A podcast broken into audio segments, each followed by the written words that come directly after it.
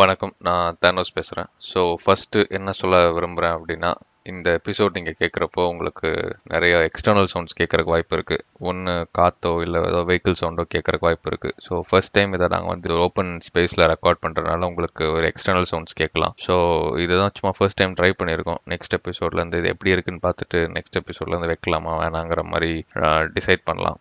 And uh, இதில் வந்து ரிலேஷன்ஷிப்பை பற்றி பேசியிருக்கிறனால, பொதுவாக சும்மா ஒரு பையன், பொண்ணை பற்றி தான் இதில் மேக்ஸிமம் இருக்கும். ஸோ இதற்காக நீங்கள் வந்து ஓரினை ஓரின சேர்க்கையாளர்களுக்கு வந்து நீங்கள் எதிர்ப்பானவர்களா அப்படின்னு கேட்காதீங்க. அப்படிலாம் எதுவும் இல்லை யாரும் அதற்கு எதிர்ப்பானவர்கள் கிடையாது. சும்மா பொதுவாக ஒரு பையன், ஒரு பொண்ணுங்கிற மாதிரி தான் பேசியிருக்கோம். இதில் வந்து எல்லா பாலின ஈர்ப்பாளர்களும் பொருந்தலாம். அவங்க அவங்க அவங்க பிளேஸில் அதை பொருத்தி பார்க்கலாம். ஸோ இது யாரும் எதிர்ப்பாளர்கள்லாம் கிடையாது. பிளான் பண்ணி பேசுறதெல்லாம் இல்லை பொதுவாக சும்மா பேசுகிறது தான். ஸோ இதை தான் நான் சொல்லணும்னு நினைக்கிறேன் வாங்க எபிசோட்குள்ள போகலாம் நீங்கள் கேட்டுக்கொண்டிருப்பது ஆண்ட பரம்பரையின் பாட்காஸ்ட்.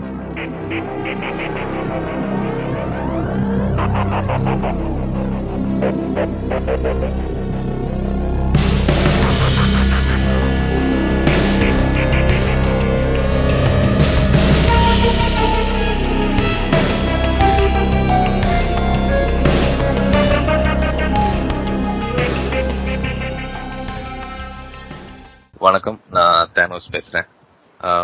ரொம்ப நாள் கழிச்சு ரொம்ப நாள் இல்ல, பல மாசங்கள் கிட்டத்தட்ட ரொம்ப மாசம் நிறைய மாசம் ஆயிடுச்சு நம்ம ஒரு எபிசோட் ரெக்கார்ட் பண்ணி. ஆக்சுவலி என்னன்னா, டைம் இல்லைன்னு சொல்லி இதை ஒதுக்கிட முடியாது. பட் எங்களால பண்ண முடியலங்கிறது தான் உண்மை. நாங்க பயங்கர கொஞ்சம் ஒர்க்ல நிறைய மாட்டிக்கிட்டோம். ஒர்க் ரிலேட்டடா நிறைய ப்ராப்ளம் வந்து நாங்க ஒர்க்கை இன்னொரு இடத்துக்கு ஷிஃப்ட் பண்ற நிலைமைக்கு நிறைய ப்ராப்ளம்லாம் கொஞ்சம் அப்படியே இருந்தனால எங்களால சரியான ரெக்கார்டிங் பண்ண முடியல. ஆக்சுவலி நடுவில் ஒரு எபிசோட் ரெக்கார்ட் பண்ணோம். பட் எங்களால அத கரெக்டாக இது பண்ண முடியல. ஸோ இனிமேல் வந்து கரெக்டான ரெக்கார்டிங் கொடுக்கறதுக்கு வந்து நாங்க ரெடியா இருக்கோம். அடுத்தடுத்து விஷயங்கள் பண்றதுக்கான வேலைகள் போய்கிட்டு இருக்கு.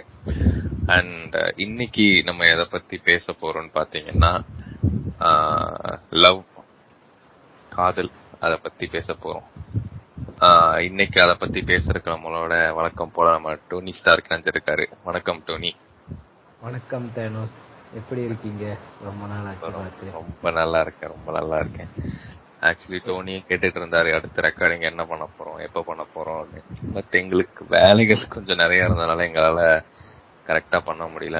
ஸோ இன்னைக்கு வந்து நம்ம சொன்ன மாரி நான் சொன்ன மாரி லவ் காதல் அத பத்தி தான் பேச போறோம். உங்களுக்கு பயங்கரமான எக்ஸ்பீரியன்ஸ் இருக்கே. அதனால அந்த டாபிக்கா? இல்ல. இன்னைக்கு நம்ம அந்த காதல பத்தி பேச போறதப்போ ரொம்ப எந்த ஒரு ஆ கன்ஸ்ட்ரெயின்ஸும் இல்லாம அதாவது இப்படி பேசணும், இந்த டேட்டாவோட பேசணும், அந்த மாரிங்கிற மாரி எதுவுமே இல்லாம சும்மா ஒரு 2 ஃப்ரெண்ட்ஸ் நார்மலா பேசினா எப்படி இருக்குமோ அந்த மாரி ஜாலியா ஷேர் பண்ணிக்க போறோம் தாட்ஸ. அவ்வளவுதானே தவிர பெரிய ஒரு டீடைல் டீச்சிங் ஆமா டீச்சிங் முறையெல்லாம் எதுவுமே இல்ல. சும்மா ஜஸ்ட் ஷேர் பண்ணிக்க போறோம். அவ்வளவுதான். ஸோ ஃபர்ஸ்ட் டோனில இருந்து ஆரம்பிப்போம். டோனி ஸ்டார்க்க சொல்ல வைக்கலாம். ஃபர்ஸ்ட். எப்ப பார்த்தாலும் ஒருத்தன் கிடைச்சிட்டான் இவனே அடிக்கிறது. அதெல்லாம் தப்பு தேனோஸ். ஃபர்ஸ்ட் புரிஞ்சுக்கோங்க.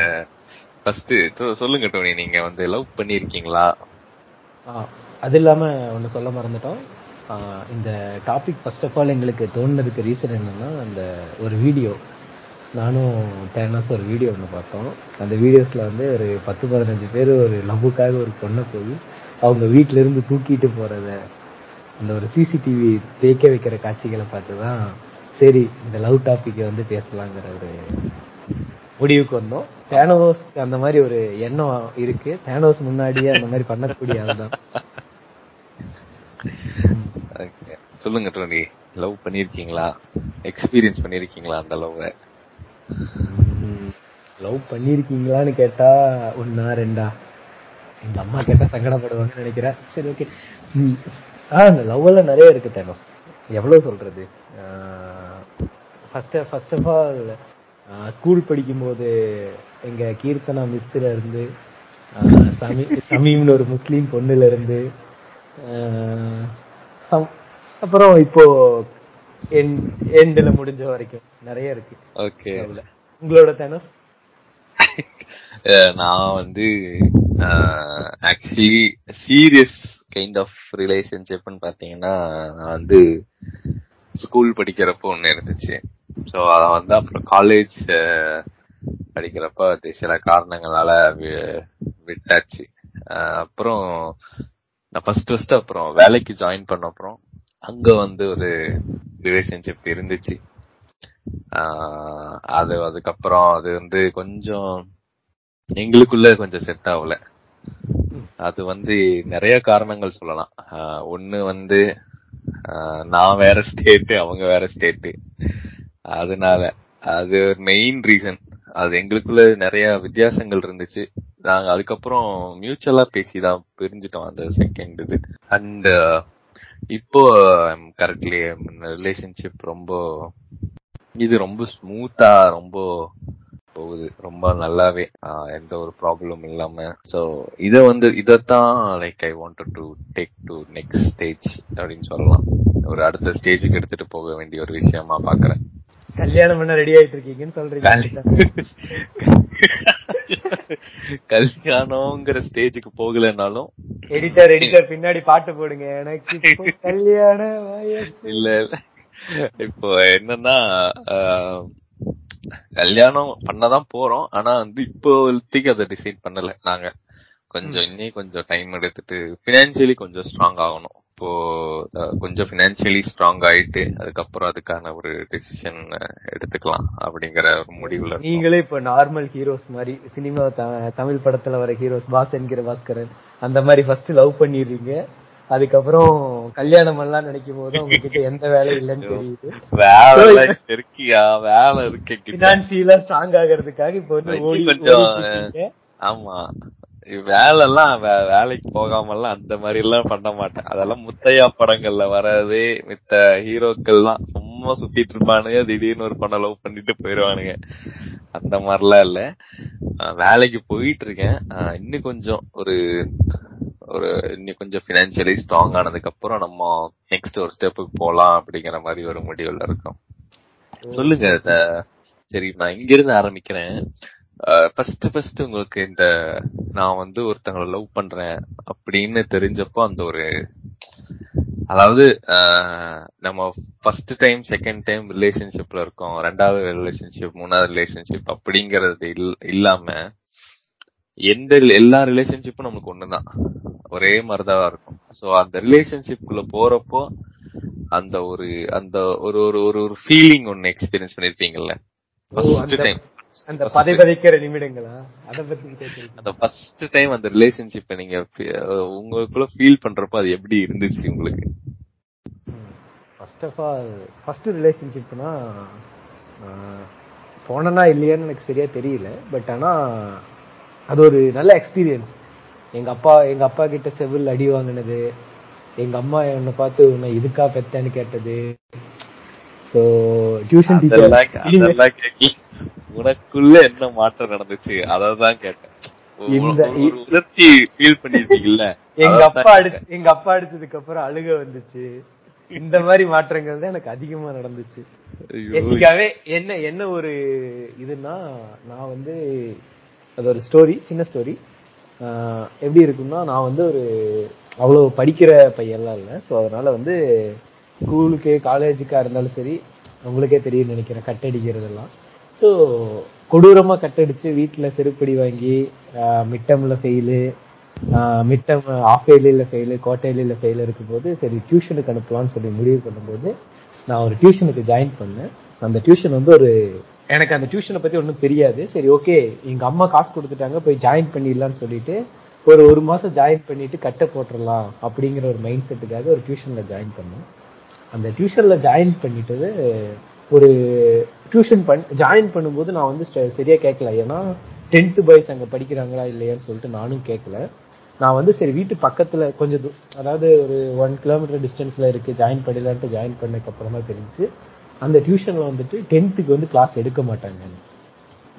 ஸோ நானும் ஒரு பேக்கானாவே போயிட்டு அங்க போய் ஜாயின் பண்ணிட்டேன். எங்க அப்புறம் காசு ஒரு மாசத்தோட ஃபீஸை கட்டுனதுனால எங்க அம்மா கிட்ட வந்து இத இத நான் சொன்னேன் இந்த டென்த் டியூஷன் எடுக்க மாட்டாங்கம்மான்னு சொன்னேன்னா இந்த ஒரு நார்மல் பேசிக் திங்க் கூட தெரியாத முட்டா பயிலையா பெற்றிருக்கேன்னு எங்க அம்மா தப்பா நினைச்சிருவாங்க அதை பத்தி நான் முதல்ல ரெண்டாவது நாள் எனக்கு தெரிஞ்சிருச்சு. ஃபர்ஸ்ட் நாள் எனக்கு தெரியல. ரெண்டாவது நாள் தெரிஞ்சு அப்புறம் சரி வேற வழி இல்ல. ஒரு மாசம் தக்கா தக்காட்டி ஆகணும்னு சொல்லிட்டு அப்பதான் நான் அந்த டியூஷன்ல ஜாயின் பண்றேன். ஜாயின் பண்ணி ஒரு டூ டேஸ் த்ரீ டேஸ் போச்சு. போனதுக்கு அப்புறம் என்ன ஆயிடுச்சுன்னா அப்போ ஒரு புதுசா ஒரு பொண்ணு வந்து நைன்த்ல வந்து ஜாயின் ஆச்சு. அந்த பொண்ணோட இதை கருதி நான் அந்த பொண்ணோட பேரை வெளியிட விரும்பல. இருந்தாலும் இந்த அது ஒரு நல்ல ஃபீல் அதுக்காக என்ன பண்ணிட்டேன்னா சரின்னு சொல்லிட்டு அந்த டியூஷனே கண்டினியூ பண்ண வேண்டியதா போச்சு. அந்த எப்படியாவது இது பண்ணணும்னு சொல்லிட்டு என்ன பண்ணுவேன்னா சாயந்தரம் ஆறு மணிக்கு ஸ்பெஷல் கிளாஸ் எல்லாம் முடிஞ்சு ஸ்ட்ரெயிட்டா போய் நைன்த்து போய் அங்க போய் உட்காந்து நைன்த்து படிச்சுட்டு சாயந்தரம் எட்டு ஒன்பது பத்து மணிக்கு மேல வீட்டுக்கு வந்து டென்த் ஹோம்ஒர்க் எல்லாம் எழுதிட்டு இப்படி ஒரு இப்படி ஒரு முரட்டுத்தனமா இங்கிட்டும் இல்லாம அங்கிட்டும் இல்லாம அப்படி ஒரு வாழ்க்கைய வாழ்ந்துகிட்டு இருந்தேன். அப்புறம் ஒரு சீரியஸ் கட்டத்துல வந்து எனக்கே இதுக்கு மேல வந்து ஏன்னா ஆஃப் வேணா இது பப்ளிக் வரப்போகுது. சரி இதுக்கப்புறம் போச்சுன்னா நான் கண்டிப்பா ஃபெயில் ஆயிருவேன்னு எனக்கு தெரிஞ்சிருச்சு. அந்த ஒரு சீரியஸ் கட்டத்துக்காக என்ன பண்ணிட்டேன்னா நான் ஒரு கிரிட்டிக்கலான முடிவு எடுத்துட்டேன். அந்த பொண்ணுகிட்ட வந்து என்னோட லவ்வ சொல்லிடலாம் அப்படின்னு சொல்லி. அந்த முடிவு எடுக்கும்போது என்ன ஆயிடுச்சுன்னா அது கொஞ்சம் ஒரு ஒஸ்ட் முடிவு தான் என் வாழ்க்கையில நான் எடுத்ததுலயே அஹ் எங்க அப்பாவோட இதுல இருந்து பர்ஸ்ல இருந்து ஒரு மூவாயிரத்தி ஐநூறு ரூபாய் பணம் எடுத்து டேரி மில்க் சாக்லேட் அஞ்சு ரூபாவோட வாங்கி அப்படியே ஸ்ட்ரைட்டா போய் இப்போ வந்து என்னன்னா அந்த பொண்ணு கிட்ட வந்து லவ் ப்ரப்போஸ் பண்ணும் நான் நான் நாம படிச்சிருக்கும் போது படிக்கும் போது டென்த் படிக்கும் போது தான் த்ரீ படம் ரிலீஸ் ஆயிருந்த டைம் ஆமா ஆமா ஆமா ஆமா வயசு வயசை கடிச்சிருவாங்களோ. Okay.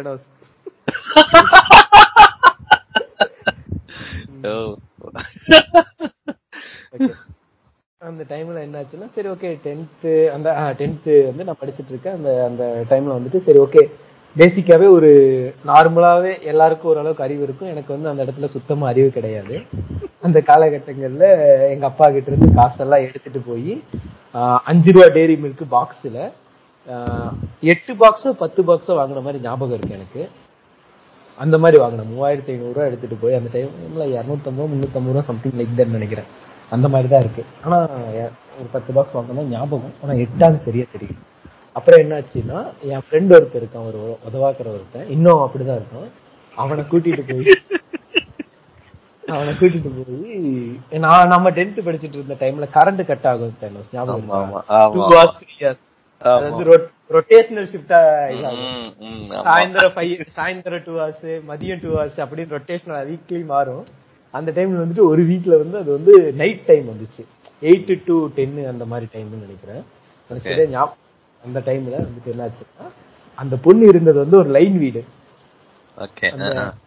லைன் வீடு வந்துட்டு பக்கத்துல ஆ, காம்பவுண்ட் பக்கத்து இருக்க மாதிரி. பக்கத்து உங்களுக்கு உங்களுக்கு அந்த இது தெரியுது இல்ல அப்ப வந்து என்னாச்சுன்னா சரின்னு சொல்லிட்டு அந்த பொண்ணோட வீட்டுல வந்துட்டு எல்லாரும் ஒரு எயிட் எயிட் நைன் ஆனோடனே எல்லாரும் உள்ள போயிட்டாங்க. நானும் டியூஷன் எல்லாம் முடிச்சிட்டு என் ஃப்ரெண்டை கூப்பிட்டு அந்த பொண்ணோட வீட்டுக்கு பின்னாடி எட்டி குதிச்சு அந்த அஞ்சு ரூபா ஃபைவ் ஸ்டார் அந்த ஃபைவ் ஸ்டார் அஞ்சு ரூபா அந்த டேரி மில்க்ல வந்துட்டு ஒரு ஹார்டின் போட்டுட்டு அப்புறம்.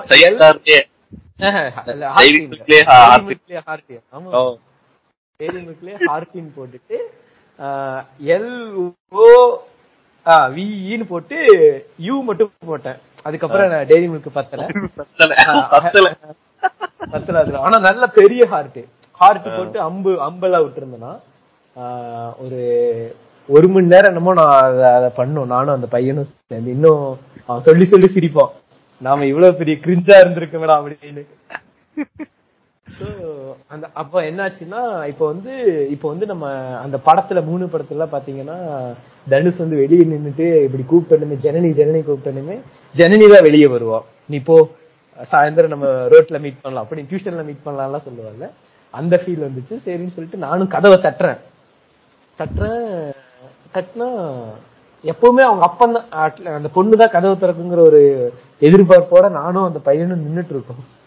அந்த டைம்ல அந்த டைம்ல பார்த்தா வேற ஒருத்தன் கதவு திறக்கும் வேற ஒருத்தன் கதவு திறனுமே எனக்கு செம்ம சாக்கு என்னடா வேற ஒருத்தன் கதவு திறக்கிறானேன்னு பார்த்தோன்னே அவன் கத்திட்டா டே யாருடா நீங்க? அப்படின்னு சொல்லிட்டு. டக்குன்னு திரும்பி பார்த்தா திரும்பி பார்த்தா அந்த பொண்ணோட வீட்டுல எனக்கு அவங்க அந்த பொண்ணோட அப்பாவெல்லாம் தெரியும். அந்த பொண்ணோட அப்பா இல்ல அது. இது வேற ஏதோ ஒரு வயசான ஆளு. என்னடா இது? அப்படின்னு பார்க்கும்போது அவன் கத்தினொன்னுமே பக்கத்து வீட்டுல இருந்து அந்த பொண்ணு அவங்க அப்பா வெளியே வராங்க. நான் வந்து நான் வந்து தட்டுனது அந்த பொண்ணோட வீட்டு பக்கத்து வீட்டை நான் தட்டி இருக்கேன் இப்படி இப்படி ஆயிருச்சு. நான் பேசிக்காவே என்னன்னா அந்த பொண்ணோட வீட்டை கிராஸ் பண்ணும்போது அந்த பொண்ணு ஸ்பீடா ஓடி போய் ஒரு வீட்டுக்குள்ள போகும் நான் வீடுன்னு ரொம்ப நாளா நினைச்சிட்டு இருந்திருக்கேன். பட் அது அந்த பொண்ணோட வீடு இல்ல. அவங்க அப்பா அம்மா வேலைக்கு போனதுக்கு அப்புறம் அந்த பொண்ணு வந்து சாவி வாங்குறதுக்கு அந்த வீட்டுக்கு போயிட்டு பக்கத்துல இருக்கிற அதோட வீட்டை திறக்கும். இது எனக்கு தெரியல. சோ டக்குன்னு அந்த அந்த ஆள் வந்துட்டு டே டேன்னு சொல்லிட்டு என் சட்டையை பிடிக்கும் போது நான் சட்டையை தட்டி விட்டுட்டு ஓடுறேன் என் நண்பன் வந்துட்டு டே மாப்பிள்ள சாக்லேட் எல்லாம் வேஸ்ட் ஆயிருண்டான்னு ஒரு அல்ல அல்றா கும்பலா பிடிச்சிட்டாங்க என்ன. அவன் அந்த சாக்லேட் அள்ளி போடும்போது எங்க ரெண்டு பேரும் தூக்கி வெளியே தூக்கி போட்டு விட்டுட்டு போயிட்டாங்க. அப்படியே தர தர தர தரன்னு எனக்கு வந்து எனக்கு வந்து ஒரு அடி பலார்னு விழுந்துச்சு அந்த பொண்ணோட பக்கத்து வீட்டுக்காரங்கிட்ட இருந்து அடி விழுந்துருச்சு. ஆனா நான் எதுக்குன்னு சொல்லி நான் அந்த பொண்ணை தான் பார்க்க வந்தேன் அப்படின்னு சொல்லிட்டு ஈஸியாவே எல்லாரும் கணிச்சிருவாங்க தானே? அந்த அந்த மாதிரி நடந்துருச்சு. புடிச்சிட்டாங்க எங்களை. என்ன டியூஷனை விட்டு பேன் பண்ணிட்டாங்க. முதல்ல டென்த் படிக்கிறோம்னா நைன்த்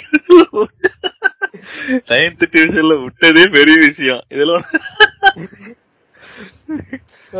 அங்க அங்க இருந்து என்ன பேன் பண்ணிட்டாங்க. அது அதுக்கப்புறம் வந்துட்டு வீட்டுக்கு போனோம். வீட்டுக்கு போனோன்னே எங்க அப்பா பொட்டீர்னு ஒண்ணு வச்சாரு கண்ணத்துல இன்னும் ஞாபகம் இருக்கு. அதான் எங்க அப்பா அடிச்சது.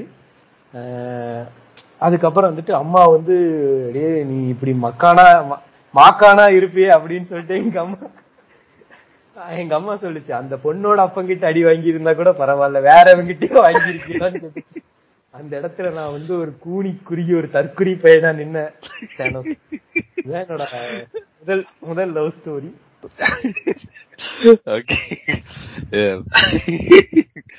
இப்ப என்னோடது என்னோடது பாத்தீங்கன்னா இது வந்து ஒரு ஸ்கூல்ல நான் ஃபுல் ஸ்டோரி எல்லாம் சொன்னோம்னா அது ஒரு பெரிய கதை. இது வந்து ஆக்சுவலி ஸ்கூல்ல லவ்னா நான் ஸ்கூல் படிக்கிறப்போ நடந்தது. ஆனா பொண்ணு வந்து என்னுடைய ரிலேஷன் ஒருத்தாங்க. இதுக்காக என்ன வந்து நீங்க வந்து மாமன் மகளை காதலிக்கும் ஒரு தற்குறிக்கும் நினைச்சிடாதீங்க அப்பேற்பட்ட ஆளுதானே அப்படி எல்லாம் ஒண்ணு இல்ல. இது வந்து எனக்கு ஆக்சுவலி எனக்கு இவங்களை என்னுடைய ரிலேஷன் தெரியறதுக்கு முன்னாடியே நான் எனக்கு இவங்களை ரொம்ப பிடிச்சிருச்சு.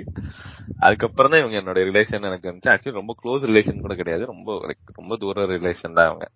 தூரம்னா ரொம்ப தூர ரிலேஷன் சோ அதுல தெரியும். அது வந்துட்டு ஒரு டிஃப்ரெண்டான ஒரு ஃபீலிங்கா இருந்துச்சு. அதாவது ஏதோ அப்பெல்லாம் பாத்தீங்கன்னா நான் சின்ன வயசு அந்த நான் வந்து சின்ன வயசுல நான் ஸ்கூல் படிக்கிறப்போ பாத்தீங்கன்னா நான் அந்த சின்ன வயசுல எல்லாம் I mean நான் சொல்ற சின்ன வயசு வந்து தேர்டு செகண்ட் ஸ்டாண்டர்ட் நான் லவ் பண்ணது வந்து சிக்ஸ்த் ஸ்டாண்டர்டுக்கு மேல. பட் நான் இந்த சின்ன வயசு எக்ஸ்பீரியன்ஸ் சொல்லிட்டு நான் அங்க வரலான்ட்டு இருக்கேன். நான் அந்த எல்கேஜி இந்த ஃபர்ஸ்ட் செகண்ட் தேர்ட் எல்லாம் படிக்கிறப்போ வந்து இந்த ஈவினிங் ஸ்கூல் முடிச்சுட்டு வந்தோடனே இந்த டிவி சன் டிவி அந்த மாதிரி டிவிகள் எல்லாம் பாட்டு போடுவாங்க.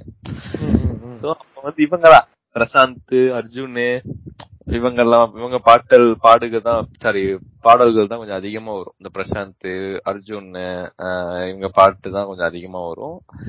அப்ப பிரசாந்த் எல்லாம் தான் கொஞ்சம் நல்லா படம் எல்லாம் போயிட்டு இருக்கு அவருக்கு. இந்த ஷாலினி கூட நடிச்ச படம் அப்புறம் இந்த ஜோடி அப்படிங்கிற அந்த படம் எல்லாம் அப்பதான் அப்பதான் கொஞ்சம் நல்லா போயிட்டு இருக்காரு அவரு அந்த பாட்டெல்லாம் போட்டதுக்கு நானே என்ன நானே வந்து பிரசாந்தா கற்பனை பண்ணிட்டு இப்போ தெரிஞ்சு தேனோஸ் நீங்க ட்ரெண்ட்லயே இல்ல. சாக்லேட் பாய் யாருக்கும் பிடிக்காது. ரிக்கார்டு பாய் தான் பிடிக்கும். நீங்க நீங்க பிரசாந்தையோ மாதவனையோ பார்க்க கூடாது மன்சூர் அலிகானையும் ஆனந்தராஜையும் பார்க்கணும். கொஞ்சம் புரிஞ்சுக்கோங்க தேனோஸ். அது வந்து நான் வந்து அதனால அந்த பிரசாந்த் வந்து அப்படியே முடிய கோதிட்டு லெக் ஸ்பிளிட் பண்ணல. அது ஒண்ணுதான் பாக்கி. மித்தபடி முடிய கோதிட்டு சட்டையெல்லாம் தூக்கிட்டு நடந்துகிட்டு அர்ஜுன் மாதிரி டான்ஸ் ஆடிக்கிட்டு எல்லாம் சுத்திக்கிட்டு கிடப்பேன். சோ இந்த இந்த ஒரு எக்ஸ்பீரியன்ஸ் எனக்கு ஆல்ரெடி இருந்துச்சு. நான் வந்து யாரையும் லவ் பண்ணல. அந்த தேர்டோ ஃபோர்த்தோ படிக்கிறப்ப எனக்கு அப்படின்னு என்னன்னு கூட தெரியாது. பட் அப்ப வந்து இந்த ஒரு விஷயம் வந்து நான் எக்ஸ்பீரியன்ஸ் பண்ணலாம் நான் லவ் பண்றப்ப வந்து எனக்கு வந்து இந்த எக்ஸ்பீரியன்ஸ் வந்து என்ன அங்க ஒரு நாஸ்டாலஜிக் எஃபெக்ட் மாதிரி செம்மையா இருந்துச்சு. நான் வந்து சோ அத வந்து நான் அந்த ஒரு யூஸ்லெஸ்ஸா நான் பண்ண விஷயத்த இங்க நான் யூஸ்ஃபுல்லா மாத்துச்சு இந்த விஷயம். இங்க நான் அது ஓகே நம்ம அங்க சும்மா பண்ணிட்டு இருந்தோம் இங்க அதை ஒரு காரியத்தோட பண்ணலாம் அப்படிங்கறதுனால அந்த இடத்துல காரியவாதியா மாறி இருக்கீங்க இங்க வந்து எனக்கு அதுக்கான ஒரு பயன்படுறதுக்கான இடம் கிடைச்சது. நான் வந்து அங்க சும்மா பண்ணிக்கிட்டு இருந்தியாடா. இங்க பாடுற நிஜமாவே பண்ணலாம் அப்படிங்கிற மாதிரி ஒரு நாஸ்டாலஜிக் எஃபெக்ட் மாதிரி இருந்துச்சு. நல்லா அப்பவே உழைப்பை விற்று எப்படி பொருள் இல்ல ஆதாயம் தேடுவதுன்னு கற்றுக்கொண்டார் தேடோஸ் அந்த அந்த ஒரு நல்லா இருந்துச்சு. ஒரு ஸ்கூல் டைம்ங்கிறப்போ அப்போ வந்து நான் நான் லவ் பண்ண ஸ்டார்ட் பண்ணப்போ நீங்க யோசிக்கலாம் யாரா இவன் அப்படிங்கிற மாதிரி. ஒருக்கல் ஒரு கண்ணாடி படம் வந்துருந்துச்சு. அது பாத்தீங்கன்னா எனக்கு தெரிஞ்சு அது ஒரு இருக்கும். ரொம்ப நான் வந்து ஒருக்கல் ஒரு கண்ணாடி படம் வந்துருச்சு நல்லா ஞாபகம் இருக்கு. அந்த படம் வந்து நம்ம அதே மாதிரிதான் எயித்து நைன்த் அந்த மாதிரி படிச்சுக்கிட்டு இருக்கோம் நம்ம. இல்ல எயித்து எயித்து நைன்த் மாதிரி தான் படிச்சிட்டு இருக்கோம். ஏதோ ஒண்ணு. எப்ப வந்துச்சுன்னு தெரியல. அந்த டைம் தான். சரியா ஞாபகம் நல்லா ஞாபகம் இருக்கணும் அப்படின்னா. சோ அந்த டைம்ல அது வந்து ஒரு நல்ல ஒரு அனுபவம் எனக்கு அந்த ஒரு கல் ஒரு கண்ணாடி. ஏன்னா நாங்க ஏன் அந்த படம் பர்டிகுலரா நான் சொல்றேன் அப்படின்னா நாங்க என்னுடைய ஃபர்ஸ்ட் கான்வர்சேஷனே அந்த படத்தை வச்சுதான் ஆரம்பிச்சது. நான் அந்த பொண்ணு கிட்ட அந்த அந்த இந்த படம் பாத்தீங்களா? நல்லா இருக்கு அந்த மாதிரி அதை வச்சுதான் ஆரம்பிச்சதுனால அந்த படம் எனக்கு நல்லா ஞாபகம் இருக்கு. ஸோ அது வந்து ஒரு எனக்கு வந்து ஒரு நான் எங்கேயோ விட்ட ஃபீலிங் அங்க கண்டினியூ பண்ண மாதிரி யூஸ்லெஸ்ஸா பண்ணிக்கிட்டு ஏதோ ஒரு இடத்துல சுத்திக்கிட்டு இருந்தேன். அத வந்து ஏதோ ஒரு இடத்துல எனக்கு கனெக்ட் ஆகுற மாதிரி ஒரு ஃபீல் இருந்துச்சு. ஒரு ஒரு பிளிஸ்ஃபுல் ஃபீலிங்னு சொல்லலாம் அத. நிறைவா தன்னைத்தானே சந்தோஷப்படுத்திக்கிற ஒரு ஃபீலிங்கா இருந்துச்சு அது. தற்சார்பு முறையா?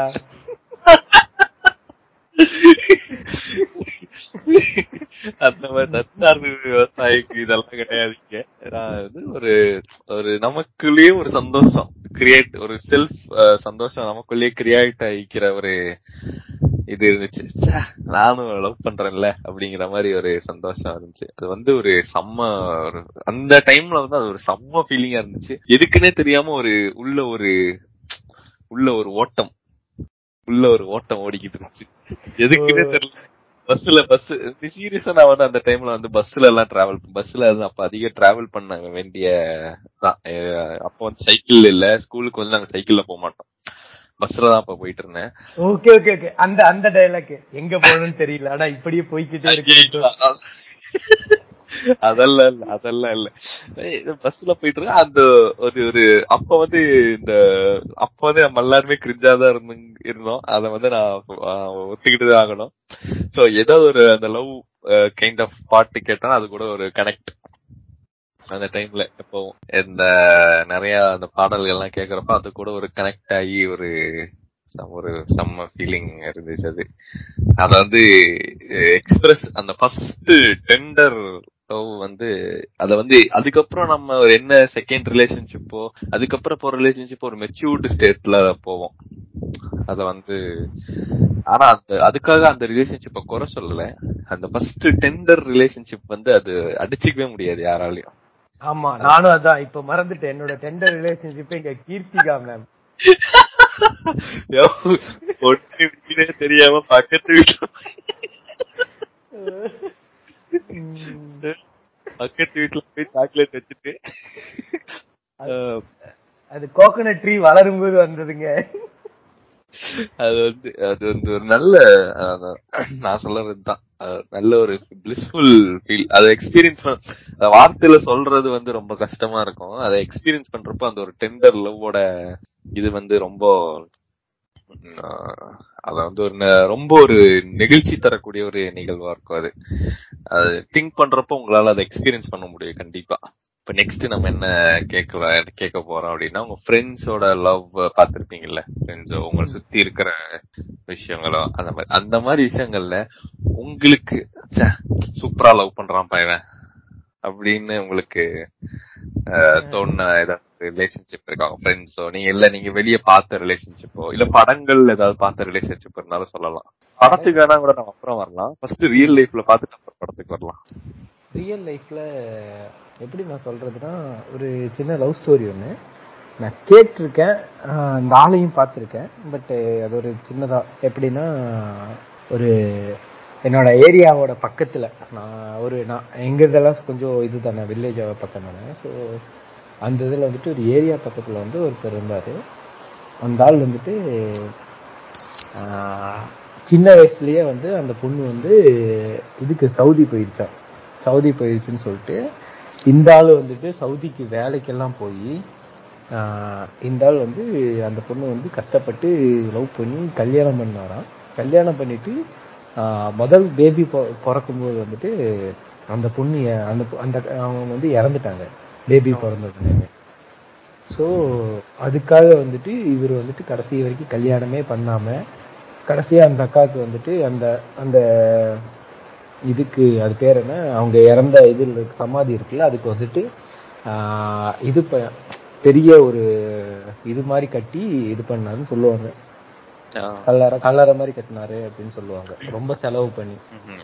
ஓகே. ஸோ நான் நான் சொல்லணும்னா எனக்கு வந்து ஒரு ஒரு லவ் ஸ்டோரி தெரியும். சந்தோஷத்தை உணர்கிறார். ஆக்சுவலி அவங்க பேரெல்லாம் சொன்னாங்கன்னா எல்லாருக்குமே தெரிஞ்சிடும் ஸோ நான் அவங்க பேரு சொல்லல. ஏன்னா இவங்க என்னுடைய ஃப்ரெண்ட்ஸுக்கும் நிறைய பேருக்கு தெரிஞ்சவங்க தான் இவங்க. ஸோ இருக்காங்க. அவங்க பொண்ணு தான் ஆப்வியஸ்லி பொண்ணு அவங்க. ஆனா யாருன்னு சொல்லல.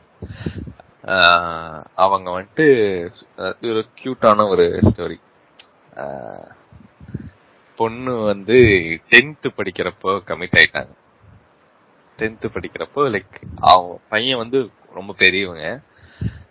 அவங்களோட கொஞ்சம் பெரியவங்க. ஸோ ரொம்ப அவங்கள வந்து ரொம்ப கன்வின்ஸ் பண்ணி தான் கன்வின்ஸ் பண்ணி சென்ஸ் அவங்களுக்கும் இஷ்டம் இருக்கு. ஆனா இப்போ ஒத்துக்கிறதுக்கான இஷ்டம் இல்ல. ஸ்கூல் தானே படிக்கிறாங்க அப்படிங்கறதுனால அப்போ ஒத்துக்கிறதுக்கு அவங்களுக்கு விருப்பம் இல்ல. குழந்தை திருமண முறையா இத வந்து நான் வந்து சரின்னு சொல்ல மாட்டேன். பட் ஆனா அது அவங்களுக்கு பிடிச்சிருக்கு. தொல்லை பண்ணல அவரு. இந்த மாதிரி எனக்கு பிடிச்சிருக்கு. என்ன சொல்றேங்கிறதோட விட்டுட்டாங்க. தொல்லை பண்ணல. அதுக்கப்புறம் இவங்களா யோசிச்சுதான் முடிவு பண்ணாங்க. பொண்ணா யோசிச்சுதான் முடிவு பண்ணது. அவர் வந்து எஸ் தான் சொல்லணும். நோ சொல்லக்கூடாது. அந்த மாதிரிலாம் எதுவுமே சொல்ல எனக்கு மாதிரி எனக்கு உனக்கு பிடிச்சிருக்கு. சொல்றேன். உனக்கு ஓகேவா அப்படிங்கிற மாதிரி தான் சொல்லு. பட் இதை நான் வந்து எந்த இடத்துல என்கரேஜ் பண்ண மாட்டேன். இதை நான் சரின்னு சொல்லல. ஏன்னா அந்த டைம்ல அவங்க வந்து பதினெட்டு வயசு கீழே இருந்தாங்க. நான் அந்த அப்போ அதை விட நான் சின்ன பையனா இருந்தேன். தப்பிக்க பாக்குறீங்களா தேனோஸ்? அப்ப நான் இன்னும் குழந்தை சின்ன பையன் நானு அதை விட. அப்ப வந்து எனக்கு அது என்னன்னு கூட தெரியாது. லேட்டரா தான் அவங்க அத பத்தி எக்ஸ்பிளைன் பண்றப்ப தெரிஞ்சுக்கிட்டேன். இந்த அவங்களுடைய லவ் ஸ்டோரி பத்தி எனக்கு எக்ஸ்பிளைன் பண்றப்பதான் அவங்க ஓகே இப்படின்னு தெரிஞ்சுக்கிட்டேன். பட் இத வந்து நான் உறுதியா சொல்றேன். யாரும் இத நான் என்கரேஜ் பண்ணல. இத நான் வந்து எனக்கு கரெக்ட்னு சொல்ல மாட்டேன். சோ அது மாதிரி அப்ரோச் பண்ணிட்டு அவங்க ஓகே சொல்லிட்டாங்க.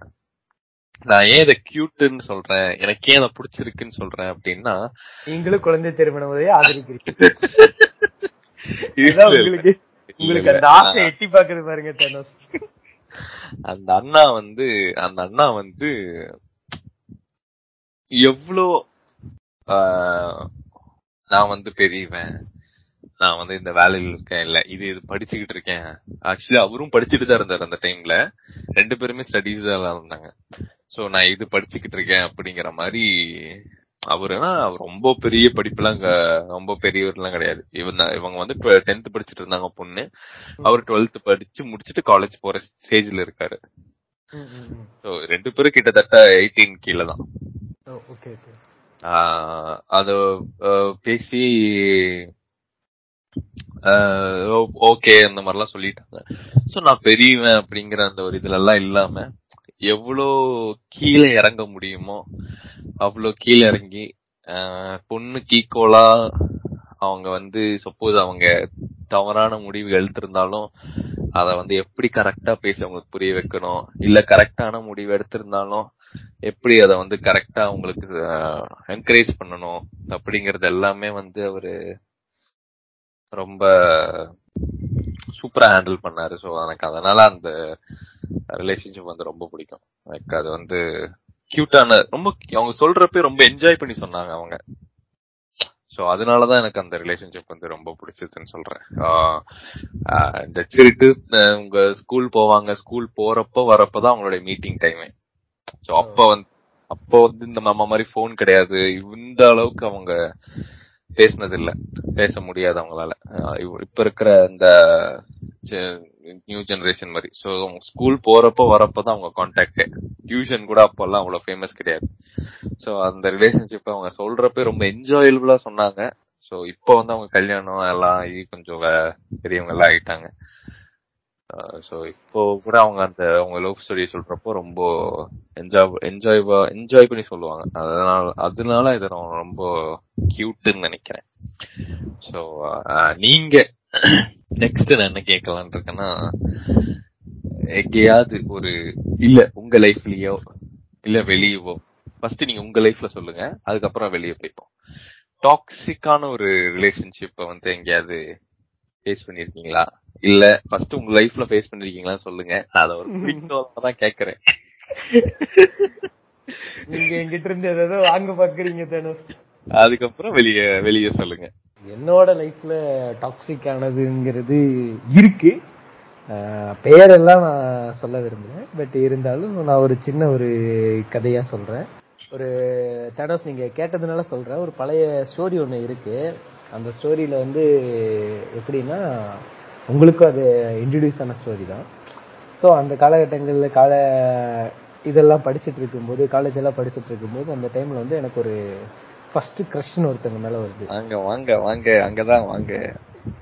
க்ரஷ்னு ஒருத்தங்க மேல வருது. பிகாஸ் ஏன்னா அவங்க தான் வந்து எனக்கு வந்து இது கொடுத்து நான் வந்து காலேஜ் ஜாயின் பண்ணும்போது எனக்கு முன்னாடி அவங்க தான் இருந்தாங்க. ஓகே ஓகே ஆஹ் அப்ப என்னாச்சுன்னா முன்னாடி அவங்க இருந்தாங்க. சரி எனக்கு அவங்கள பார்க்கும்போது ஆஹ் ஒரு எனக்கு எங்களால அவங்க பேரை சொல்ல முடியும். சொன்னா டோனி வந்து பல பிரச்சனைகளுக்குள்ளாவார் அதனால நாங்க அந்த பேரு சொல்ல சொல்லல. இல்ல அந்த பையன் அந்த பையன் வந்து அந்த இப்ப நான் சொல்ல போற பொண்ணும் அதுக்கு ஒரு கதை இருக்கு. நான் பின்னாடி உங்களுக்கு எலாபரேட்டா சொல்றேன். அந்த பொண்ணு வந்து எனக்கு பார்த்த உடனே பிடிச்சிருச்சு பட் எப்பவும் போல காலேஜ் ஃபர்ஸ்ட் டேங்கிறதுனால நான் பாதியிலே வீட்டுக்கு கிளம்பிட்டேன்.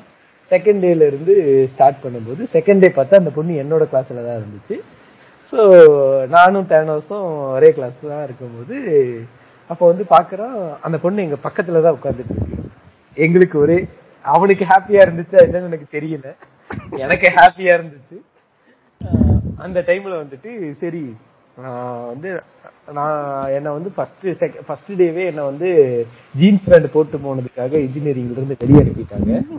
தொடர்ந்து தொடர்ந்து ரெண்டு மூணு நாட்களாக வீட்டுக்கு சென்ற காரணத்தினால் இடையில ஒருத்த வந்துட்டான். அவங்கிட்ட நான் வந்து அந்த பொண்ணைய குறு குறு குறுக்குன்னு பாத்துட்டு இருக்கும்போது அவன் அங்கிருந்து ஓடி வந்து ம், ஏன- ஏம- ஏமச்சானியா வந்து அந்த பொண்ணை பாத்துட்டே இருக்க அப்படின்னு எங்க கிட்ட கேட்டா நான் வந்து சொன்னோம் இல்ல மச்சான் அந்த பொண்ணை வந்து நான் வந்து லைக் பண்றேன் மச்சான் எனக்கு வந்து அவங்கள பிடிச்சிருக்கு. அப்படிங்கிற என்னோட உன்னதமான காதல அவகிட்ட சொல்றேன். அவன் வந்து சொல்றான் மச்சான் அது வந்து என் ஆளு. நானும் நானும் அந்த பெண்குட்டியும் சின்ன வயசுல இருந்து பழக்கம் எனது குடும்பத்தாரும் சுற்றாரும் உறவினரும் அவர்களது சொந்தக்காரர். அப்படிங்கிறான். அதாவது கேக்குறவங்களுக்கு நான் சொல்றேன் இத வந்து நாங்க பொய் சொல்லல பாட்காஸ்டுக்காக சொல்ல நிஜமாலுமே இந்த மாதிரி சினிமா கதைகளை என்கிட்ட அவன் சொன்னான். சுற்றாரும் உறவினரும் அவங்களது வீ- வீட்டார்தான் அப்படிங்கிற மாதிரி எங்க கிட்ட கதை சொன்னா நாங்களும் ஒருவேளை இருக்குமோ பிகாஸ் பேசிக்கலாவே எங்களுக்கு கொஞ்சம் அறிவு கம்மிங்கிறதுனால அவன் சொன்னதை வந்து எந்த ஒரு பேசிக் நாலேஜும் இல்லாம நான் நம்பிட்டேன். என்ன நட என்ன ஒரு பேசிக் நாலேஜ் இப்படியா அப்படின்னு சொல்லி கேட்டிருந்தா கூட எனக்கு விடை கிடைச்சிருந்திருக்கும். ஆனா இல்ல- இல்லைன்னா நம்ம இப்படி சொன்னோம்னா அவன் ஈஸியா கண்டுபிடிச்சிருவான் அந்த பையன் வந்து ஒரு முஸ்லீம் இந்த பொண்ணு ஹிந்து. இப்ப கண்டுபிடிக்க மாட்டான். அப்படி நம்புறேன். சோ அவன் வந்து சொல்றான். என்ன சொல்றான்னா இந்த மாதிரி என்னோட சொந்தக்காரங்க எல்லாருமே அந்த பொண்ணுக்கு தெரியும். நான் வந்து குழந்தையா இருக்கும்போது என் கூட தான் அந்த பொண்ணு விளையாடும். அந்த பொண்ணு விளையாடும் போது நைட்டு தூங்குனதுக்கு அப்புறம் நானும் அந்த பொண்ணு தூங்குனதுக்கு அப்புறம் தான் அவங்க அப்பா அம்மா என்கிட்ட திருப்பி பிரிச்சு கூட்டிட்டு போவாங்க. அப்படிங்கிற ஒரு உன்னதமான கதையை சொன்னான். நான் சிலிர்த்து போய் சில்லறை எல்லாம் விட்டு ஓ இப்படி ஒரு லவ் ஸ்டோரியா இப்படி எல்லாம் இருந்திருக்கா? அப்படின்னு சொல்லி நானும் நம்பி என்னோட காதலை வந்து அவங்க உன்னதமான காதலுக்காக தியாகம் பண்றேன். அப்படியே கட் பண்ணி செகண்ட் இயர்ல பார்த்தா அவங்க அப்பா சொல்றாரு இந்த ஃபேமிலி ஒரு மோசமான ஃபேமிலி இந்த ஃபேமிலி எப்படிரா இவன் பிடிச்சான்னு கேக்குறாரு என்கிட்ட. நான் சொல்றேன் அந்த இந்த பையனோட ஃப்ரெண்ட் ஒருத்தர் இருக்கான். அவனும் என்னோட ஃப்ரெண்டு க்ளோஸ் ஃப்ரெண்டு அவங்கிட்ட அவங்க அப்பா இப்படி சொல்றாரு. அப்புறம்தான் இந்த கொஸ்டின் இதை கேக்குறேன் மச்சான் அவங்க வீடு இருக்கு. இந்த பொண்ணு வீடு இருக்கு. அவ எப்படி கணக்கு போட்டாலும் இவங்க ரெண்டு பேரும் சேர்றதுக்கு வாய்ப்பு இல்லை. இதுன்னு சொல்லி கதை சொன்னதை நீயும் நம்பி ஒரு மாக்கானா இருந்திருக்கியடா அப்படின்னு சொன்ன உடனேமே உண்மை தெளிஞ்சு என்ன நான் ஒரு பைத்தியக்காரனாக உணர்ந்த தருணம். அத முடி அந்த ஒரு மன கஷ்டம் எனக்கு இன்னும் மனசுக்குள்ள இருக்கு. இந்த மன மன துயரங்களை போக்குறதுக்காக நானே ஒரு பொண்ணை வந்து கஷ்டப்பட்டு உசார் பண்ணலாம்னு ஒரு முடிவுக்கு வந்து வேற ஒரு பொண்ணை ட்ரை பண்ணேன். ஓகே. தேனோஸ் நீங்க வந்து இப்ப நான் வந்து இவ்வளவு பொண்ணுங்கள பத்தி சொல்லும்போது நீங்க வந்து என்ன ஒரு அப்படின்னு எடுத்துக்க கூடாது. எல்லாமே. ஃபெயிலியர் தான். இப்போ வந்து புதுசா ஒருத்தங்க வந்து இன்ட்ரடியூஸ் ஆகுறாங்க. ஓகே. சோ இவங்க இன்ட்ரடியூஸ் ஆனதுக்கு அப்புறம் தான் சரி என்னோட வாழ்க்கையில வந்து ஒரு புத்- புத்துணர்ச்சி புது ஒளி பிறக்க போகுது அப்படின்னு நான் நினைச்சிட்டு இருந்தேன். பட் ஆனா அது ஒளி இல்ல அது சனி அப்படிங்கிறது இதுக்கு முன்னாடி சொன்னதெல்லாம் இப்ப வரப்போற இந்த ரிலேஷன்ஷிப்கான ஒரு introduction okay Yes, yes, yes. ரொம்ப ரொம்ப பெருசா அறுக்கிறோம்? பரவாயில்ல. ஒட்டுக்கா சேர்த்து போடுவோம். அப்ப என்னாச்சுன்னா இப்ப வந்து அந்த பொண்ணு வந்து இன்ட்ரடியூஸ் ஆகுறாங்க என்னோட லைஃப்ல எனக்கும் ரெக்க கட்டி பறக்குதடி அண்ணாமலை சைக்கிள் அப்படின்னு டேக் ஆஃப் ஆன டேக் ஆஃப் ஆன மைண்ட் செட்லயே நான் ஓடிட்டு இருக்கேன் பட் ஒரு வருஷம் வந்து லவ் எல்லாம் சொல்லல நார்மலா தான் போய்கிட்டு இருக்கு அந்த பொண்ணு வந்து அந்த பொண்ணு என்கிட்ட நார்மலா தான் போகுது. ஸோ அந்த காலகட்டங்கள்ல என்னாச்சுன்னா என்னோட ஒரு முஸ்லீம் ஃப்ரெண்ட் ஒருத்தர் இருக்கான்.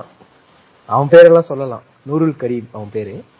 அவன் இருக்கான். அவன் வந்து வந்து மாப்பிள்ள அந்த பொண்ணோட ரியாக்ஷன்ஸும் அந்த பொண்ணோட சைகியும் பார்க்க காதல் மாதிரி தான் இருக்கு.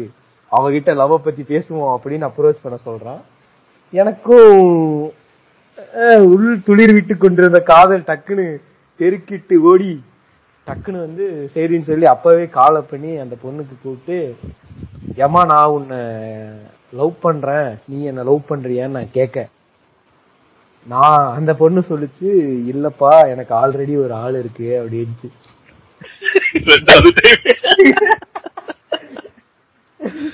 ஒரு வருஷம் ஒரு வருஷம் இதுவும் கண்டுபிடிக்க தெரியாத கூமுட்டையா இருந்திருக்கேன்னு நினைக்கும் போது நான் ஒரு எவ்வளவு ஒரு கிரிஞ்சா எவ்வளவு ஒரு அடிமுட்டாளா இருந்திருப்பேன்னு நினைச்சுக்கோங்க தேனோஸ்.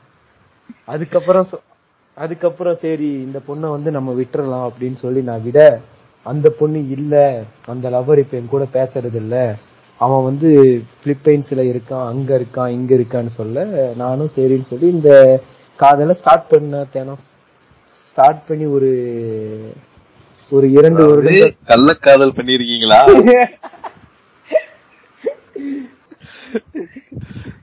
அப்படி இல்ல. எனக்கு என்ன வந்து அந்த நிலைமைக்கு உட்படுத்தி விட்டார்கள் தேனோஸ். ஓஹோ. நானும் சரின்னு சரி என்று அடுத்த அடுத்த ஒரு சரி அப்படின்னு அப்படி என்று அடுத்த ஒரு பயணத்திற்கு தொடர்ந்து காதலை அடுத்த கட்டத்திற்கு அடுத்த கட்டத்திற்கு எடுத்து சென்ற ஒன்ற ஒரு வருடங்களுக்குள்ளாகவே அவன் காதலன் திரும்பி விட்டான்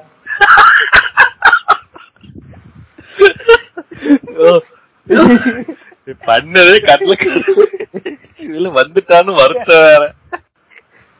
கள்ளக்காதல்லாம் இல்லை. மக்களே இது நான் உங்க இது சொல்லிக்கிறேன். இது பண்றப்பெல்லாம் டோனி ஸ்டாருக்கு வந்து கொஞ்சம் ஒரு பிற்போக்குவாதியா இருந்தாரு. அதுக்கப்புறம் தான் முற்போக்குவாதியா மாறினாரு. அதனால கொஞ்சம் மன்னிச்சுக்கீங்க. அவ்வளவுதான். எனக்கு எனக்கு வந்து அது வந்து நான் வந்து நினைச்சிட்டு இருந்தேன் காதல் நின்றுச்சு. சரி இல்ல அப்படின்னு சொல்லிட்டு ஒரு மைண்ட் செட்ல தான் அடுத்து காதலை ஸ்டார்ட் பண்ணேன். பட் என்ன ஆச்சுன்னு தெரியல. அவர் திரும்ப வந்துட்டாரு. பட் வந்துட்டாருங்கிறது எனக்கு எப்படி தெரியும்னா அந்த பொண்ணு வந்து என் கூட பேசாம அவங்க கூட பேசிக்கிட்டு இருந்துச்சு. இதை நான் ஒரு கட்டத்தில் உணர்ந்து விட்டேன். பிறகு ஒன்றும் செய்வதற்கில்லை. அந்த காதல் அத்தோடு துண்டாக முறிக்கப்பட்டது. இது வந்து ஒரு டாக்ஸிக் ரிலேஷன்ஷிப் ஆயா உனக்கு. ஏ- நான் லவ் பண்ண அதாவது லவ் லவ்வ வந்து அப்பங்கிட்ட மறைச்சா பரவாயில்லையா? லவ்வரையே லவ்வர் கிட்ட இருந்து மறைச்சிருக்காயா அவருக்கு ஓ அப்ப உங்களுக்கு தெரியாதா? எனக்கு எனக்கு வந்து அவங்க கூட பேசுறது தெரியும் போது என் காதல் பிரேக்கப் ஆகிற டைம் ஐயோ. அப்பதான் தெரியுமா அந்த மாதிரி ஒரு ஆள் இருக்குன்னு? ஆமாயா எனக்கு வந்து அந்த காதல் வந்து நின்னு போச்சு அப்படின்னு தெரியும் போது வந்து நான் வந்து ஒரு மிகப்பெரிய பேக்கானா இருந்திருக்கேங்கிறது அப்பதான் தெரியும் எனக்கு. இது கூட இது கூட என்னோட ஒரு மிகப்பெரிய ஒரு இன்சிடென்ட் என்ன நடந்துச்சுன்னா அந்த பொண்ணோட போன்ல வந்து பாஸ்வேர்டு ஒண்ணு இருக்கு. அந்த பாஸ்வேர்டு வந்து அந்த பையனோட பேரு. என்ன லவ் பண்ணிட்டு அந்த யாரோ ஏமாத்திட்டாங்க. உன்னை நல்லா ஏமாத்தி இருக்கிறாங்க காதல் எவ்வளவு முட்டாள்தனமானதுங்கிறத உணர்ந்த தருணம் அது. காதலே உன்னை இதைத்தான் தேனோஸ் சொல்ல வந்தேன். நீங்க நீங்க சொல்லுங்க உங்களுக்கு டாக்ஸிக்கான காதல் பத்தி. வந்து டாக்ஸிக்கான ரிலேஷன்ஷிப் வந்து எனக்கு நீங்க வந்து அந்த நூறு கரீமை பத்தி ஒரு டாக்ஸிக் ரிலேஷன்ஷிப் பத்தி சொல்லலாம் நினைக்கிறேன். இப்ப எனக்கு எனக்கு வந்து டாக்ஸிக் ரிலேஷன்ஷிப்னு இல்ல.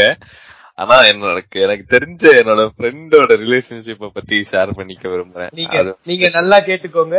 இது வந்து அயன்மேன் இது வந்து டோனி ஸ்டார்க் யூனிவர்ஸ் இப்ப பாருங்க எனக்கு வந்து லவ்வுக்கு ஒருத்த ஹெல்ப் பண்ணா தெரியுமா? என்ன லவ் சொல்றா நல்லா இருக்குன்னு. அவன் வந்து இப்ப பாருங்க தேனோஸோட லைஃப்ல கனெக்ட் ஆவான். இப்ப வந்து அவன் அவன் அதாவது டோனி ஸ்டார்க்கு வந்து ஒரு இடத்துல வந்து ஒரு ஃப்ரெண்ட் என்கரேஜ் பண்ணார்ல போய் லவ் சொல்லு அப்படின்னு சொல்லிட்டு முஸ்லீம் ஃப்ரெண்ட மென்ஷன் பண்ணார்ல. அவன் தான் இவன். அவனோட ரிலேஷன்ஷிப் பத்தி பேசணும். சோ இங்க வந்து என்னன்னா இதுதான். அந்த பொண்ணை லவ் பண்ணலாம் டிசைட் பண்றான். சொல்றான். அந்த பொண்ணு அடுத்த நாள் ஒத்துக்கிட்டாங்க. அந்த பொண்ணு சொல்லுது எனக்கு வந்து இந்த மாதிரி அலைய வைக்கிறதோ பின்னாடி சுத்த வைக்கிறதோ எனக்கு சுத்தமா பிடிக்காது. எனக்கு உங்களுக்கு பிடிச்சிருந்துச்சு. இந்த இடத்துல இந்த இடத்துல நான் ஒண்ணு பதிவு பண்ண விரும்புறேன் தேனோஸ் நீங்க வந்து கேள்விப்பட்டிருப்பீங்க சினிமால வந்து டபுள் ஆக்ட் அதாவது பொண்ணும் சரி அப்பாவும் பையனும் ஒரே மாதிரி இருப்பாங்க. இல்லைன்னா அம்மாவும் பொண்ணு ஒரே மாதிரி இருப்பாங்க. ஆனா இவங்க ரெண்டு பேர் தான் அந்த பையனும் பொண்ணுமே ஒரே மாதிரி இருப்பாங்க. கிட்டத்தட்ட கிட்டத்தட்ட அவங்க ரெண்டு பேரும் பாக்குறதுக்கே ஒரே மாதிரிதான் இருக்கும். சொந்தக்காரங்களோ அப்படின்னு கேக்குற அளவுக்கு கிட்டத்தட்ட சொந்தக்காரங்களோ அப்படின்னு கேக்குற அளவுக்கு ஒரே மாதிரிதான் இருப்பாங்க அவங்க. அந்த ரிலேஷன்ஷிப் பாத்தீங்கன்னா அந்த அதே மாதிரி நான் சொன்ன மாதிரி அந்த பொண்ணு அக்செப்ட் பண்ணிக்கிட்டாங்க. எங்களுக்கு வந்து அவங்களுக்குள்ள என்ன நடக்குதுன்னே கொஞ்சம் ரொம்ப நாளைக்கு ஒரு ரெண்டு மூணு வருஷத்துக்கே தெரியல. சோ இது வந்து ஃபர்ஸ்ட் இயர்ல ஆரம்பிச்ச ஒரு relationship I mean second year first இயர்ல எக்ஸாக்டா எங்களுக்கு தெரியல. செகண்ட் இயர்லயும் ஃபர்ஸ்ட் இயர்லயும் ஆரம்பிச்ச ஒரு ரிலேஷன்ஷிப் நாங்க காலேஜ் படிக்கிறப்போ இன்ஜினியரிங்ல சோ நாலு வருஷம். சோ எப்போ ஆரம்பிச்சதுன்னு தெரியல எங்களுக்கு ஞாபகம் இல்லை.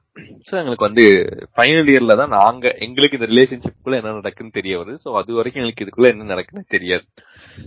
சோ ஃபைனல் இயர்ல ஒரு நாள் வந்து அந்த பொண்ணு வந்து எங்களுக்கு டெக்ஸ்ட் பண்ணுது. அண்ணா இந்த மாதிரி உங்ககிட்ட ஒரு விஷயம் பேசணும். அப்படின்னு டெக்ஸ்ட் பண்ணுது. என்னம்மா சொல்லுமா? ஏன்னா எங்களுக்கு காலேஜ்ல பாத்துருக்கோம் பேசியிருக்கோமே தவிர எங்களால ஃபோன் கான்டாக்ட்லாம் எங்களுக்கு கிடையாது. அப்புறம் பார்த்து என்ன விஷயம் அப்படின்னு கே என்னம்மா சொல்லுமா அப்படின்னு கேக்குறப்ப சொல்றாங்க இந்த மாதிரி நான் அவன் வந்து ரொம்ப கோபமா நடந்துக்கிறான். நாங்க என்ன நினைச்சோம்னா நானும் டோனியுமே நான் வந்து டோனி கிட்ட இதை டிஸ்கஸ் பண்ணேன். ஏன்னா அந்த பொண்ணு வந்து டோனிக்கும் தெரியும் டோனி கிட்டயும் சொல்லுங்க அப்படின்னு சொன்னாங்க. அதனால நான் நானும் டோனியும் டிஸ்கஸ் பண்றப்ப நாங்க என்ன நினைச்சோம் அப்படின்னா அந்த பொண்ணு வந்து அவன் வந்து ஏதோ கொஞ்சம் கோவத்துல திட்டிட்டான் அந்த கோ சண்டை போடுறது சகஜம் தானே கப்பிள்ஸ்குள்ள சோ அந்த சண்டையில ஏதோ திட்டிட்டான் போல அப்படி இப்படிங்கிற மாதிரி நாங்க நாங்க அப்படிதான் நினைச்சோம் சீரியஸா பார்த்தா அங்க வந்து ஒரு பயங்கரமான டொமஸ்டிக் வைலன்ஸ் நடந்திருக்கு. அந்த பொண்ணை போட்டு அடி பின்னி எடுத்திருக்கான். செம்ம அடி அடிச்சிட்டு இருக்கிறான் போல. அடிச்சிருக்கான். அந்த பொண்ணுக்கு கடைசியா அவன் போடாது சிக்ஸ் ஒன் நைன் மட்டும்தான். ஏதாவது கயிறு இருந்திருந்தா அதுவும் போட்டிருப்பான். அது ரேமிஸ் தெரியும். ஆக்சுவலி இது வந்து நாங்க இது வந்து ரொம்ப வருத்தம் அளிக்கக்கூடிய விஷயம் தான் ஜோக்குன்னு நாங்க சொல்லல. இது சீரியஸாவே வருத்தமான ஒரு விஷயம் தான் அந்த பொண்ணு வந்து ரொம்ப ஒரு ஸ்வீட்டான நல்ல பொண்ணு அவங்க.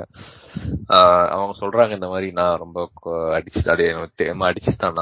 இந்த மாதிரி சொல்றாங்க. நாங்க வந்து அடுத்த நாள் இதை கேட்க போறோம். பட் அதுக்கு முன்னாடி நிறைய விஷயங்கள் சொல்றாங்க. இந்த மாதிரி என்ன ரொம்ப டாமினேட் பண்றானா இவங்க கிட்ட பேசக்கூடாது அவங்க கிட்ட பேசக்கூடாது. நம்ம எல்லாம் ரொம்ப டாமினேட் பண்றான். இந்த ட்ரெஸ் போடாத அந்த ட்ரெஸ் போடாதன்னு டாமினேட் பண்றான். நானும் அதெல்லாம் செய்யறேன். நான் இல்லைன்னு சொல்லல. அவன் சொல்றதெல்லாம் கேட்டுட்டு நானும் செய்யறேன். பட் எனக்கு ஏதோ ரொம்ப கஷ்டமா இருக்கு. யாருக்கிட்ட பேசணும்னா கூட எனக்கு வந்து என்னுடைய கிளாஸ்ல ஃப்ரெண்ட்ஸ் இல்லைனா ஆனா இவன் ஏன்னா இவன் வந்து பேச வேணாம்னு சொல்லிட்டான். அதனால எனக்கு அதனாலயே என்னோட கிளாஸ்ல நான் யார்கிட்டயும் பேசாம விட்டுட்டேன். எனக்கு யார் ஷேர் பண்ற கூட எந்த ஃப்ரெண்டும் இல்ல.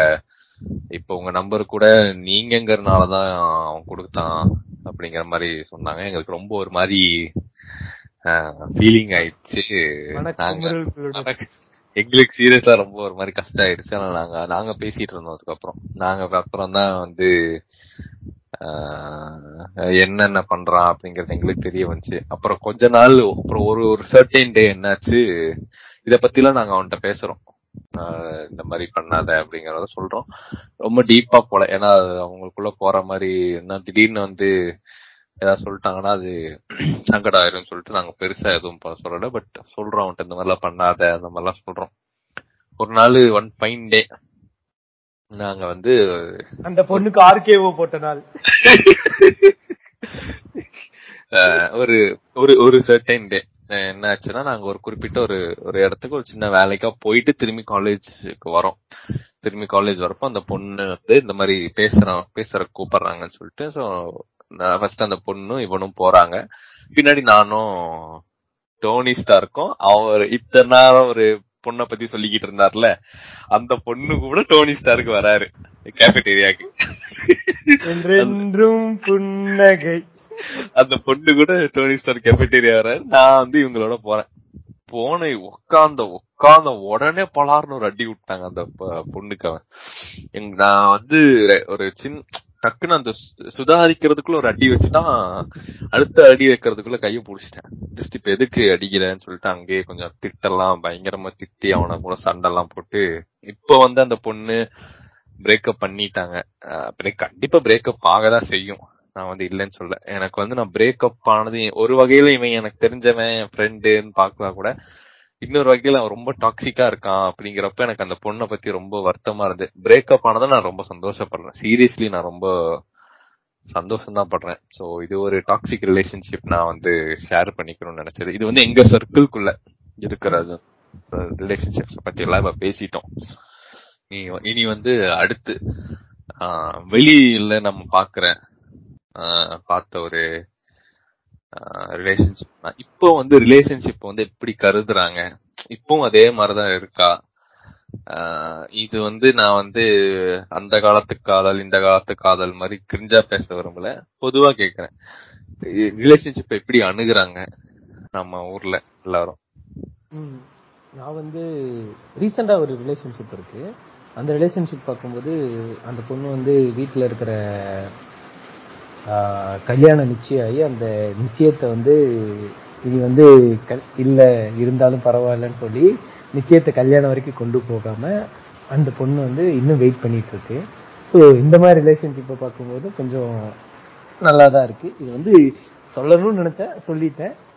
தென் இப்போ இருக்கிற ஆளுங்க இப்போ இருக்கிற பீப்புள்ஸ் வந்து எப்படி ரிலேஷன்ஷிப்பை எடுத்துக்கிறாங்கங்கிறத விட ரிலேஷன்ஷிப்பை வந்து அக்செப்ட் பண்ணிக்கிறாங்களா முன்னாடி இருந்ததை விடன்னு கேட்டா ஆமா அக்செப்ட் பண்ணிக்கிறாங்க.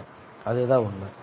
பட் இன்னும் வந்து ரூரல் ஏரியாஸ்ல எல்லாம் ரிலேஷன்ஷிப் பத்தி பேசணும். அதாவது உனக்கு வந்து ஒரு இருபது வயசு ஆனா தானே நீ வந்து ரிலேஷன்ஷிப்பை பத்தி யோசிப்ப அப்படின்னு சொல்லி காலேஜ் முடிச்ச உடனே கல்யாணம் பண்ணி வச்சிடுறாங்க. உனக்கு அந்த அளவுக்கு டைமே கொடுக்கறது இல்ல. கொடுத்த எனக்கு நாங்களே ரீசெண்டா ஃபேஸ் பண்ணியிருக்கோம். அந்த பொண்ணு லவ் கொங்கு பெல்ட்ல கோவை கோவை கவுண்டன்ஸ் பண்ணுவாங்கல்ல.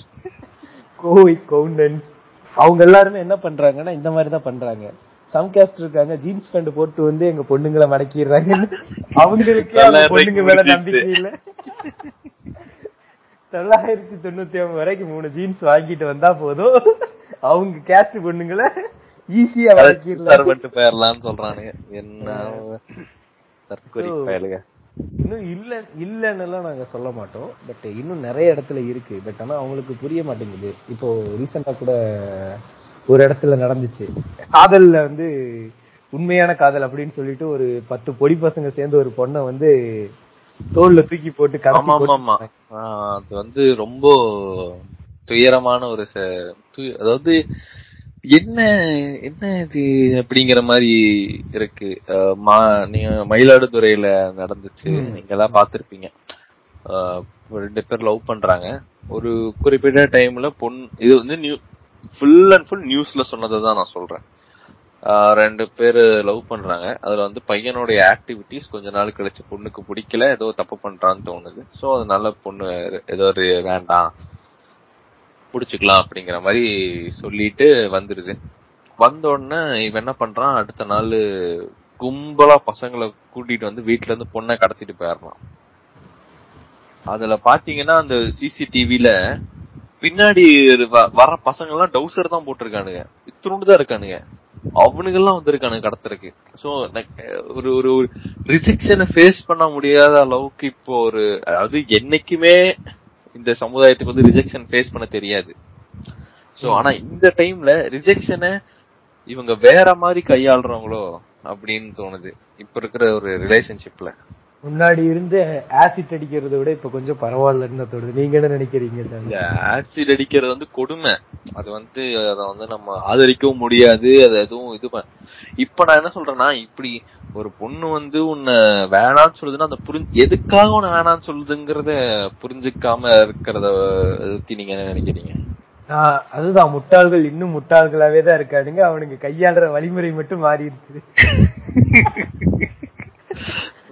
ஒரு பக்கம் என்னடான்னா ஜீன்ஸ் பேண்ட் வந்து கரெக்ட் பண்ணிடுறானுங்க அப்படிங்கிறானுங்க. ஒரு பக்கம் என்னடான்னா இப்படி இருக்கானுங்க. சோ இப்படியாக பொது வெளியில வந்து ரிலேஷன்ஷிப் வந்து நல்லதாவும் இருக்கு கெட்டதாவும் இருக்கு. ரொம்ப அருமையா போற ரிலேஷன்ஷிப்ஸ் இருக்கு. ரொம்ப புரிஞ்சுக்கிட்டு ரொம்ப ஹாப்பியா போற ரிலேஷன்ஷிப்ஸும் இருக்கு. ஸோ இப்போ வீட்டுல அதாவது வீட்டு ஃபர்ஸ்ட் இப்ப அது நல்ல வேலை ஞாபகம் வந்துச்சு. இப்ப வீட்டுக்கு வந்து அப்புறம் வரும். ஃபர்ஸ்ட் வந்து நான் என்ன கேட்க விரும்புறேன்னா இப்ப வந்து ஒரு ரெண்டு பேர் லவ் பண்றாங்க. அவங்களுக்கு என்ன மாதிரியான ஒரு பிரச்சனை வருதுன்னு நினைக்கிறீங்க? அதாவது ஃபர்ஸ்ட் இன் இந்த நார்மல் ரிலேஷன்ஷிப் பத்தி பார்ப்போம். இப்போ ட்ரஸ்ட் இஷ்யூங்கிறது வந்து எல்லா ரிலேஷன்ஷிப்லயும் இருக்கு. அது வந்து சில பேரு சீரியஸாவே நம்புவாங்க. ரொம்ப பிளைண்டா நம்புவாங்க. உதாரணத்துக்கு நான். நீ பண்ணது கள்ளக்காதல். அது அவளுக்கு தானே தெரியும். எனக்கு எப்படியா தெரியும்? ஓகே நான் என்ன சொல்றது? அது வந்து ட்ரஸ்ட் பிளைண்டா நம்புறவங்க. சில பேருக்கு அது தப்பாவும் போகுது. நிறைய பேருக்கு அது நல்லதாவும் நடக்குது. அந்த அந்த மதுரமுத்து காமெடி ஒண்ணு இருக்குமே. ஐயோ ஒரு ஒரு பஸ் ஸ்டாப்ல வந்து ஒரு ஒரு பொண்ணுக்கும் ஒரு பையனுக்கும் சம சண்டை. சண்டை நடந்துட்டு இருக்கும்போது போலீஸ்காரன் வந்து கேக்குறான் என்னப்பா உங்க ரெண்டு பேருக்கு பிரச்சனைன்னு? அதுக்கு அந்த பையன் சொல்றான் சார் இவளுக்காக என் பெத்த அப்பா அம்மாவே விட்டுட்டு வந்திருக்கேன். என்ன சார் இவ என்ன திட்டுறா அப்படின்னு கேட்டிருக்கான். அதுக்கு என்னம்மா நீ திட்டுற "ம- சார் இவனுக்காக என் கட்டின புருஷன் பிள்ளைகள் எல்லாம் விட்டு வந்திருக்கேன். இவன் என்ன திட்டுறா சார்? சோ இந்த மாதிரி மாடர்ன் ரிலேஷன்ஷிப்ல இந்த ட்ரஸ்ட் இஷ்யூ மாடர்ன் ரிலேஷன்ஷிப்னு இல்ல. எல்லா ரிலேஷன்ஷிப்லயும் இந்த ட்ரஸ்ட் இஷ்யூ அப்படிங்கறது வந்து அதிகமாவே இருக்கு. அது இல்லாம இப்ப வந்து ரிலேஷன்ஷிப் வந்து ஒரு புது புது ட்ரெண்டுக்குள்ள ஒரு வந்திருக்குன்னு நினைக்கிறேன். லிவிங் டுகெதரை பத்தி பேசுறீங்களா? இல்ல இல்ல. இல்ல நான் லிவிங் டுகெதரை பத்தி பேசல. பசங்க வந்து ரொம்ப அந்த கிரியேட் கிரியேட்டிவ்னு சொல்றதை விட விழுந்து விழுந்து பாத்துக்கிற அந்த ஒரு தன்மை இத வந்து படங்கள் இந்த தாக்கத்தை ஏற்படுத்துச்சா? இல்ல வந்து பை நேச்சராவே மாறிட்டானுங்களா இல்ல இத்தனை வருஷம் விழிப்புணர்வோ இல்ல ஏதாவது ஒரு இனிஷியேட்டிவ்க்கான ஒரு ரிசல்ட்டான்னு தெரியல. ரொம்ப கிரியேட்டிவா ரொம்ப அஹ், பெரும்பான்மையா இப்ப பெண்கள் வந்து ரொம்ப அழகா கையாளுறாங்க. ரிலேஷன்ஷிப் பாக்குறோம்ல நமக்கு தெரியுதுல்ல. அது வந்து ரொம்ப ஒரு புது எமர்ஜிங் திங்கா இருக்கு. அது வந்து ரொம்ப ரிலேஷன்ஷிப்பே ரொம்ப கியூட்டா இருக்கு. அது அதெல்லாம் பாக்குறப்ப. இந்த- சிங்கிள் டான்ஸ் சுத்துறவன் அது வந்து ஒரு பைத்தியங்க. அவனுங்கள விடுங்க. நாங்க நைன்டி கிட்ஸ் எங்களுக்கு பொண்ணுங்களே கிடைக்காது அப்படிங்கிறவன். அவனெல்லாம் உங்களுக்கு எல்லாம் எப்படா கிடைக்கும்? காஞ்ச வயசு நைன்டிஸ் குட்டி குஞ்சானுகள் எல்லாம் விடுங்க அவனுங்களெல்லாம் அவனுங்களெல்லாம் அதை பத்தி எல்லாம் பேசுறது இல்ல அது அது வந்து ஒரு டிஃப்ரெண்டான இவனு இவனுங்க மாதிரி எங்களுக்கு சோபனா மாதிரி பொண்ணு கிடைச்சா நல்லா இருக்கும். பொம்மி மாதிரி பொண்ணு கிடைச்சா நல்லா இருக்கும். நாங்கள வாழ்க்கையில முன்னேறிடுவோம் அப்படிங்கிற மாதிரி எல்லாம் பேசுவானுங்க So, அவங்க அவங்களெல்லாம் கிடையாது. நார்மலா இப்போ அது வந்து ஒரு நியூ எமர்ஜிங் திங்கா இருக்குனால ரொம்ப அது ரொம்ப ஸ்வீட்டா இருக்கு ரொம்ப நல்லா இருக்கு. அண்ட் வீட்ல என்ன மாதிரி அப்புறம் இதுக்கப்புறம் நம்ம பேச வேண்டிய ஒரு முக்கியமான ஒரு விஷயம் வந்து லாங் டிஸ்டன்ஸ் ரிலேஷன்ஷிப் அதுக்கு முன்னாடி. ஆ நான் சீரியஸாவே ஒரு ரிலேஷன்ஷிப் ஒன்று பார்த்துருக்கேன் லாங் டிஸ்டன்ஸ் ரிலேஷன்ஷிப் பிகாஸ் அந்த ரிலேஷன்ஷிப்ல அந்த பையனை குறை சொல்றதா இல்ல அந்த பொண்ணை குறை சொல்றதான்னு இங்க ரெண்டு பேருக்கும் தெரியல. ரெண்டு லவ் இருக்கு லாங் டிஸ்டன்ஸ்ல ஒரு லவ் வந்து தேனோஸே பேசுவாப்ல இன்னொரு லவ் ஸ்டோரி மட்டும் நான் பேசுறேன். ஒண்ணு வந்து என் ஃப்ரெண்ட் ஒருத்தங்க படிக்கிறதுக்காக கனடா போனாங்க. அது ஆமா. அது வந்து ஆக்சுவலி நாங்க சொல்ல போற ரெண்டு விஷயமும் வந்து எங்க ரெண்டு பேருக்கும் தெரியும். காமனா தெரிஞ்ச விஷயம் தான் பட் சொல்லுங்க சொல்லுங்க. அதை ஃபர்ஸ்ட் சொல்லுங்க. அதுக்கு வந்து போனாங்க. பட் போனதுக்கு அப்புறம் லவ் பண்ணிட்டு இருக்கும்போது தான் அந்த பொண்ணு வந்து கனடா போச்சு. கனடா போனப்போ அந்த பையனுக்கு இருக்கிற பாசிட்டிவா இல்ல அந்த பொண்ணு இவனை இக்னோர் பண்ணிச்சான்னு சரியா தெரியல. சோ போன உடனேமே நீ வந்து அந்த அந்த பொண்ணுக்கு வந்து நைட்டு அன்டைமா இருக்கும்போது இங்க நமக்கு நைட்டா இருக்கும். அந்த பொண்ணுக்கு வந்துட்டு ஒரு மீடியம். டைம் வந்து இங்க டைம் டிஃபரன்ஸ் இருக்கு. அத வந்து அந்த அவனுக்கும் புரிஞ்சுக்க தெரியல. அந்த பொண்ணு ஸ்போர்ட்டிவா எடுத்தாலும் அதுவும் இவனுக்கு புரியாம அந்த பொண்ணு மேல சந்தேகப்படுறது. அந்த பொண்ணுக்கு நான் உன் மேல ரொம்ப பொசசிவா இருக்கேன். இந்த பொசசிவ் பொசசிவ்னு சொல்றவனுங்களை கல்ல கொண்டு அடிச்சா சரியா போயிரும். இன்செக்யூரிட்டி ஃபுல்லா இன்செக்யூரிட்டி தான். அந்த பொண்ணு அவனை விட்டு போயிருங்கிறது அவனுங்களுக்கு அவனுங்களே நினைச்சுக்கிறானுங்க. ரெண்டு நாள் விட்டா இந்த பொண்ணு என்னை விட்டு ஓடி போயிரும். ரெண்டு நாள் விட்டா இந்த பொண்ணு என்னை விட்டு என் கூட பேசாது. ரெண்டு நாள் ஆன்லைன்ல ஒரு ஹாஃப் அன் ஹவருக்கு மேல இருந்துருச்சுன்னா என் கூட பேசாம வேற அவங்க கூடயே பேசுறா. ஆன்லைன்ல ஒரு ஒரு மணி நேரம் ரெண்டு மணி நேரம் எக்ஸ்ட்ரா நாம கால் பண்ணும்போது நம்ம கால் பண்ணும்போது நாட் ரீச்சபிள் இல்ல பிஸில வந்துச்சுன்னா இவ யாரு கூடயே கடலை போடுறான் யாரு கூட? இப்ப எதுக்குடி நீ பேசிக்கிட்டு இருக்கேன்னு கேட்டாடி எங்க அப்பாடா உங்க அப்பா கிட்ட எல்லாம் பேசக்கூடாது என்கிட்ட பேசு. இந்த மாதிரி சொல்லி தேவையில்லாம கொஞ்சமாவது ஒரு கேப் கூட கொடுக்காம அந்த பொண்ணுங்களை டார்ச்சர் பண்ணி விட்டுட்டு போறவங்களும் இருக்காங்க. இன்னொரு இது வந்து லாங் டிஸ்டன்ஸ் ரிலேஷன்ஷிப் வந்து அதுக்குள்ள வந்து மெயினா நம்பர் நான் வந்து இந்த லாங் டிஸ்டன்ஸ் ரிலேஷன்ஷிப் வந்து சீரியஸாவே ரொம்ப கஷ்டம். மெயின்டைன் பண்றது ஏன்னா இந்த இவங்க இப்ப டோனி சொன்ன மாதிரி இந்த வேற வேற டைம் ஜோன்ஸ்ல இருக்கவங்களுக்கு அது ரொம்ப கஷ்டம். ஒவ்வொருத்தவங்க ஒவ்வொரு ஸ்டேட்ல இருப்பாங்க. ஒரு பகலா இருக்கும் இல்ல ராத்திரியா இருக்கும் இல்ல ஒரு மிட் மத்தியானமா இருக்கும் இல்ல இங்க ஒரு ஈவினிங்கா இருக்கும். சோ அத வந்து கோப்ப பண்றது ரொம்ப கஷ்டம். கண்டினியூஸ் கான்வர்சேஷன் பிளஸ் ட்ரஸ்ட் இருந்தா மட்டும்தான் ஒரு லாங் டிஸ்டன்ஸ் ரிலேஷன்ஷிப்பை வந்து ஸ்மூத்தா ரன் பண்ண முடியும்னு சொல்ல மாட்டேன். ஏன்னா கண்டிப்பா கஷ்டம். இந்த எந்த ரிலேஷன்ஷிப்பா இருந்தாலும் அத வந்து பிரச்சனையே இல்லாம எப்பவுமே சந்தோஷம் எப்பவுமே சிரிச்சுட்டே இருக்கணும் அப்படிங்கறதெல்லாம் வந்து நடக்கவே நடக்காது. கண்டிப்பா நீங்க ஒவ்வொருத்தரை பத்தி நல்லா தெரிஞ்சுக்க ஆரம்பிக்கிறப்போ கண்டிப்பா சண்டைகள் எல்லாம் வரதான் செய்யும். அதெல்லாம் தாண்டி போறதுதான் அந்த ஒரு ரிலேஷன்ஷிப் லாங் டிஸ்டன்ஸ்ல வந்து கண்டிப்பா மிஸ் அண்டர்ஸ்டாண்டிங் நிறைய வரும். ஏன்னா ஃபுல் அண்ட் ஃபுல் ஒன்னா டெக்ஸ்ட்ல பேசிப்பீங்க. இல்ல காலோ இல்ல வீடியோ கால்லயோ நார்மல் கால்லயோ இல்ல வீடியோ கால்லயோ பேசிப்பீங்க. ஸோ கண்டிப்பா வந்து உங்களுக்கான ப்ராப்ளம்ஸ் எல்லாம் நிறைய வரும். மிஸ்கம்யூனிகேஷன் ஆகிறதுக்கு நிறைய வாய்ப்பு இருக்கு. ஸோ அதுலலாம் கண்டிப்பா நிறைய ப்ராப்ளம்ஸ் வரும் அதுலலாம். ஸோ இதெல்லாம் ஃபேஸ் பண்ணி போறப்போ அந்த ட்ரஸ்ட் அண்ட் ஃப்ரீக்வெண்ட் கம்யூனிகேஷன் இந்த இடத்துல வந்துட்டு நான் வந்து உங்கள்கிட்ட பேச மாட்டேன் ஓடி அப்படின்ட்டு திரும்புறது. இது வந்து லாங் டிஸ்டன்ஸ்க்கு செட் ஆகாது. கண்டினியூஸ் கான்வர்சேஷன் இருந்தாதான் அந்த ஒரு ரிலேஷன்ஷிப் வந்து நல்லா இருக்கும். சண்டை போட்டுட்டு அது பேசிட்டு இருங்கன்னு தான் சொல்றேன் நான். சண்டை போட்டுட்டு அது ரெண்டு பேரு அந்த கண்டினியூஸ் கான்வர்சேஷன்ல இருக்கு எனக்கு ஒரு நண்பர் இருந்து அவன் சண்டை போடுறதுக்காக தான் பேசுவானு. உன் நண்பெல்லாம் ஒன்னா தூக்கி போட்டு இல்ல சின்ன வயசு கதை சொல்லி சின்ன வயசு கதை சொல்லிக்கிட்டு இருக்கான். சோ இந்த மாதிரி இந்த ரிலேஷன் இந்த ரிலேஷன்ஷிப்லாம் ரொம்ப லாங் டிஸ்டன்ஸ்ல வந்து இது ரொம்ப முக்கியமான ஒரு விஷயம். சோ இன்னொரு நான் இந்த டாக்ஸிக் ரிலேஷன்ஷிப்ல இதை ஆட் பண்ணணும்னு நினைச்சேன். இதை வந்து நான் டாக்ஸிக்னு சொல்றதா இல்ல என்னதுன்னு எனக்கு தெரியல. கண்டிப்பா இது அந்த பொண்ணுக்கு பொண்ணோட இடத்துல இருந்து ஃபீல் பண்ணிருந்தா கண்டிப்பா இது டாக்ஸிக் தான். இப்ப எனக்கு தெரிஞ்ச ஒரு ஸ்கூல் காலேஜ்ல வந்து ஒரு பொண்ணு இருக்காங்க.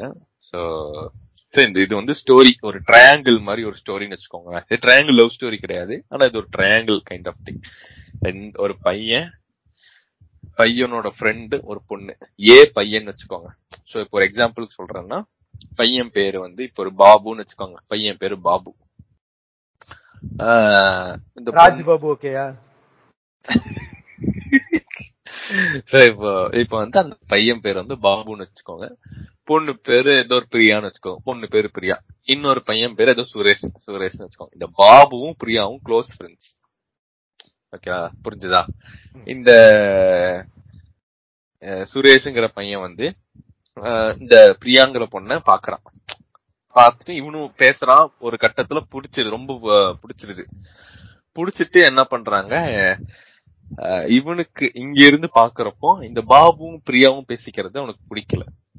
பிடிக்கலன்னா ஏதோ அவன் அந்த சுரேஷ சுத்தி இருக்கிற மக்கள்லாம் என்ன சொல்றாங்க அவனை சுத்தி இருக்கிற சரௌண்டிங் என்ன சொல்லுதுன்னா இந்த பாபு தான் வந்து பிரியாவை நீ லவ் பண்றதுக்கு தடங்களா இருக்கான். பிரியாக்கு உன்னை பிடிச்சிருக்கு சுரேஷே. ஆனா இந்த பாபு நடுவுல இருந்துட்டு என்ன பண்றான்?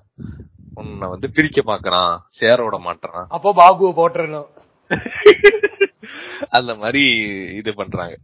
சோ இது வந்து இது வந்து நடக்குது. சோ இது வந்து ஒரு ஸ்டோரி இந்த ஆனா இதுக்கு இன்னொரு பக்கம் இருக்கு. என்னன்னா இந்த பாபுக்கு வந்து இந்த சுரேஷுக்கு பிரியா மேல இப்படி ஒரு ஃபீலிங்ஸ் இருக்குன்னே தெரியாது. யார் இன்ஃபேக்ட் அவங்க சரௌண்டிங்ல இருக்கிற யாருக்குமே தெரியாது. சரௌண்டிங்ல இருக்க யாருக்குமே தெரியாது. சோ இப்படி இது வந்து இதுதான். இதுதான் பிளாட் இது இது புரிகிறக்காக இந்த பேரை எல்லாம் சொல்றேன். பேர்கள்லாம் மாற்றப்பட்டாச்சு.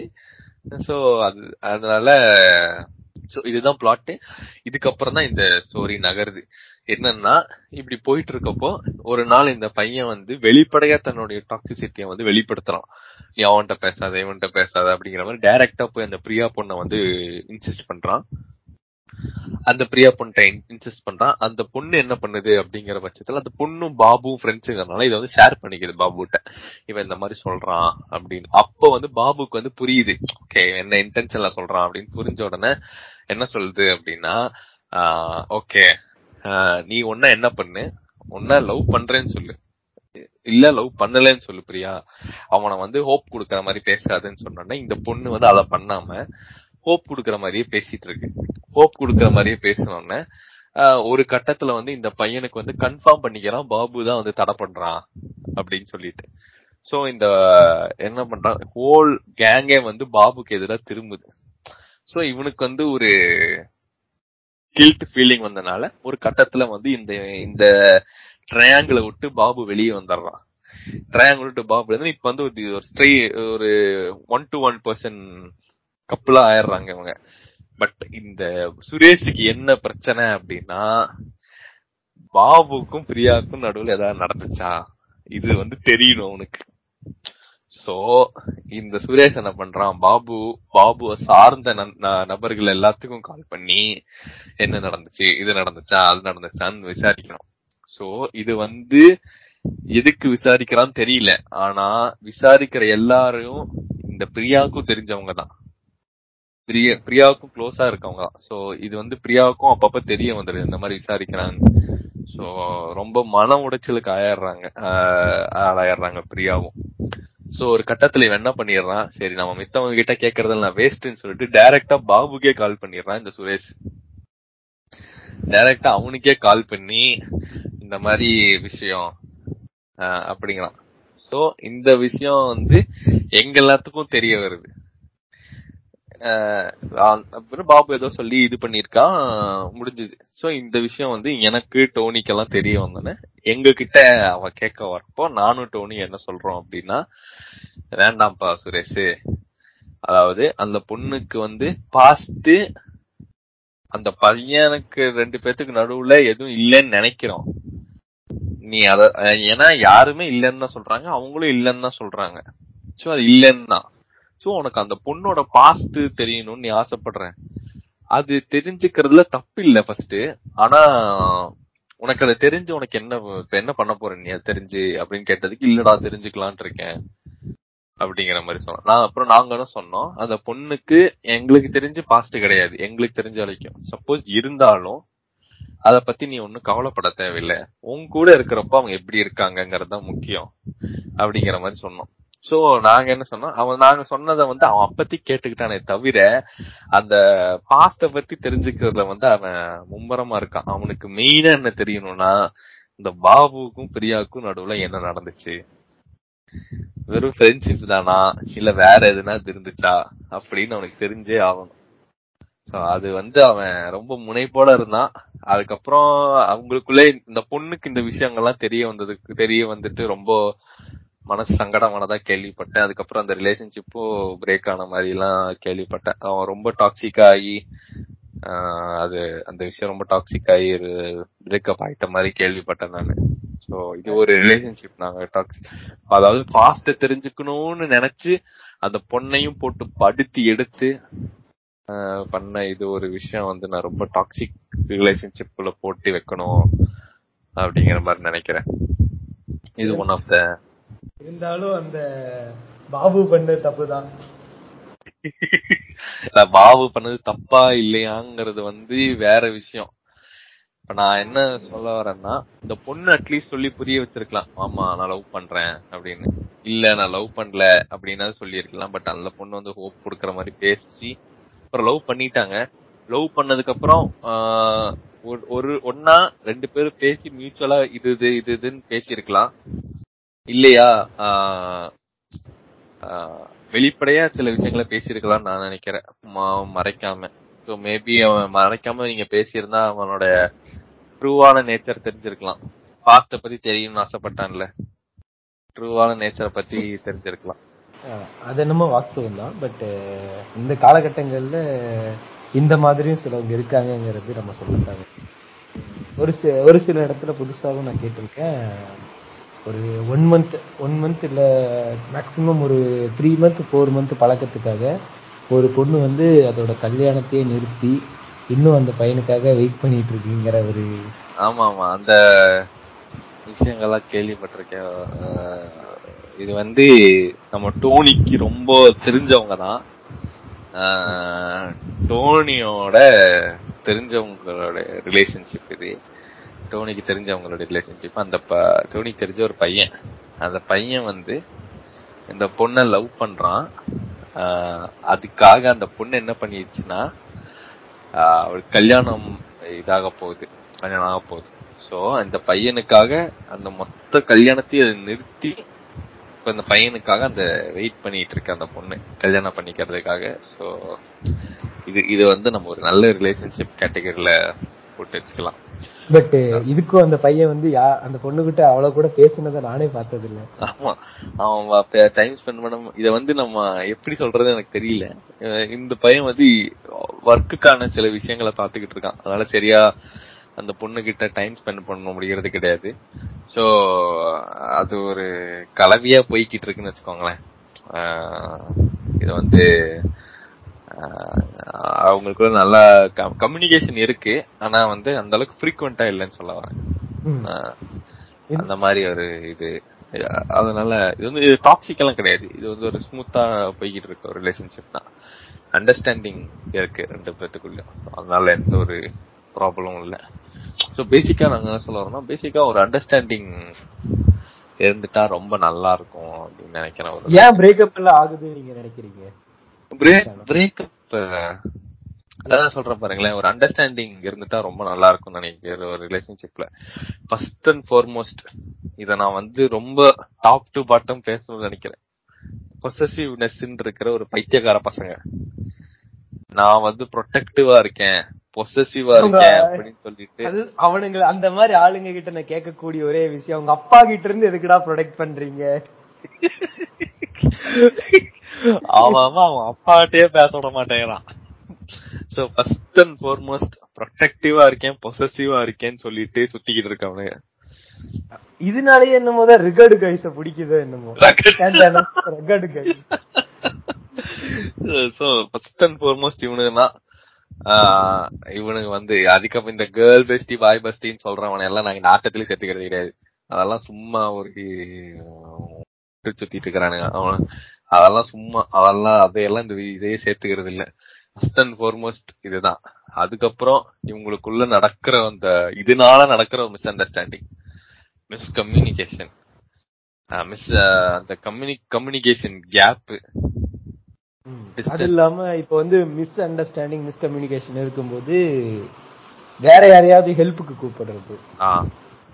தேர்ட் பர்சனை ஒரு ரிலேஷன்ஷிப்குள்ள இன்வால்வ் பண்ணீங்கன்னா அது எவ்வளோ ஃபேவரான பர்சனா இருந்தாலும் அது வந்து ஓ- அவங்களுடைய ஒப்பீனியனை தான் உங்ககிட்ட திணிப்பாங்களே தவிர உங்க ஒரு ரெண்டு பேரோட ஒப்பீனியன் வந்து சேர்றதுக்கான ஒரு வாய்ப்பு இருக்காது.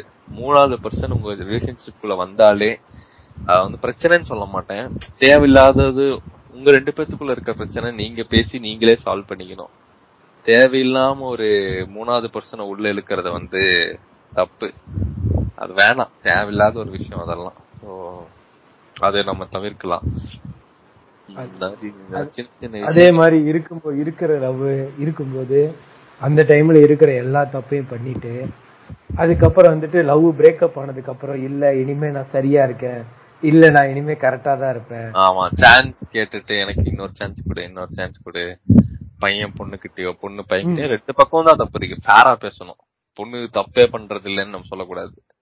பசங்க பசங்க உத்தமன்னு நாங்க சொல்றது இல்ல ஆமா. ரெண்டு பேர்லயும் நல்ல இந்த பக்கம் நல்லவங்க இருக்காங்க இந்த பக்கம் நல்லவங்க இருக்காங்க. பசங்களையும் நல்லவங்க இருக்காங்க பொண்ணுங்களையும் நல்லவங்க இருக்காங்க.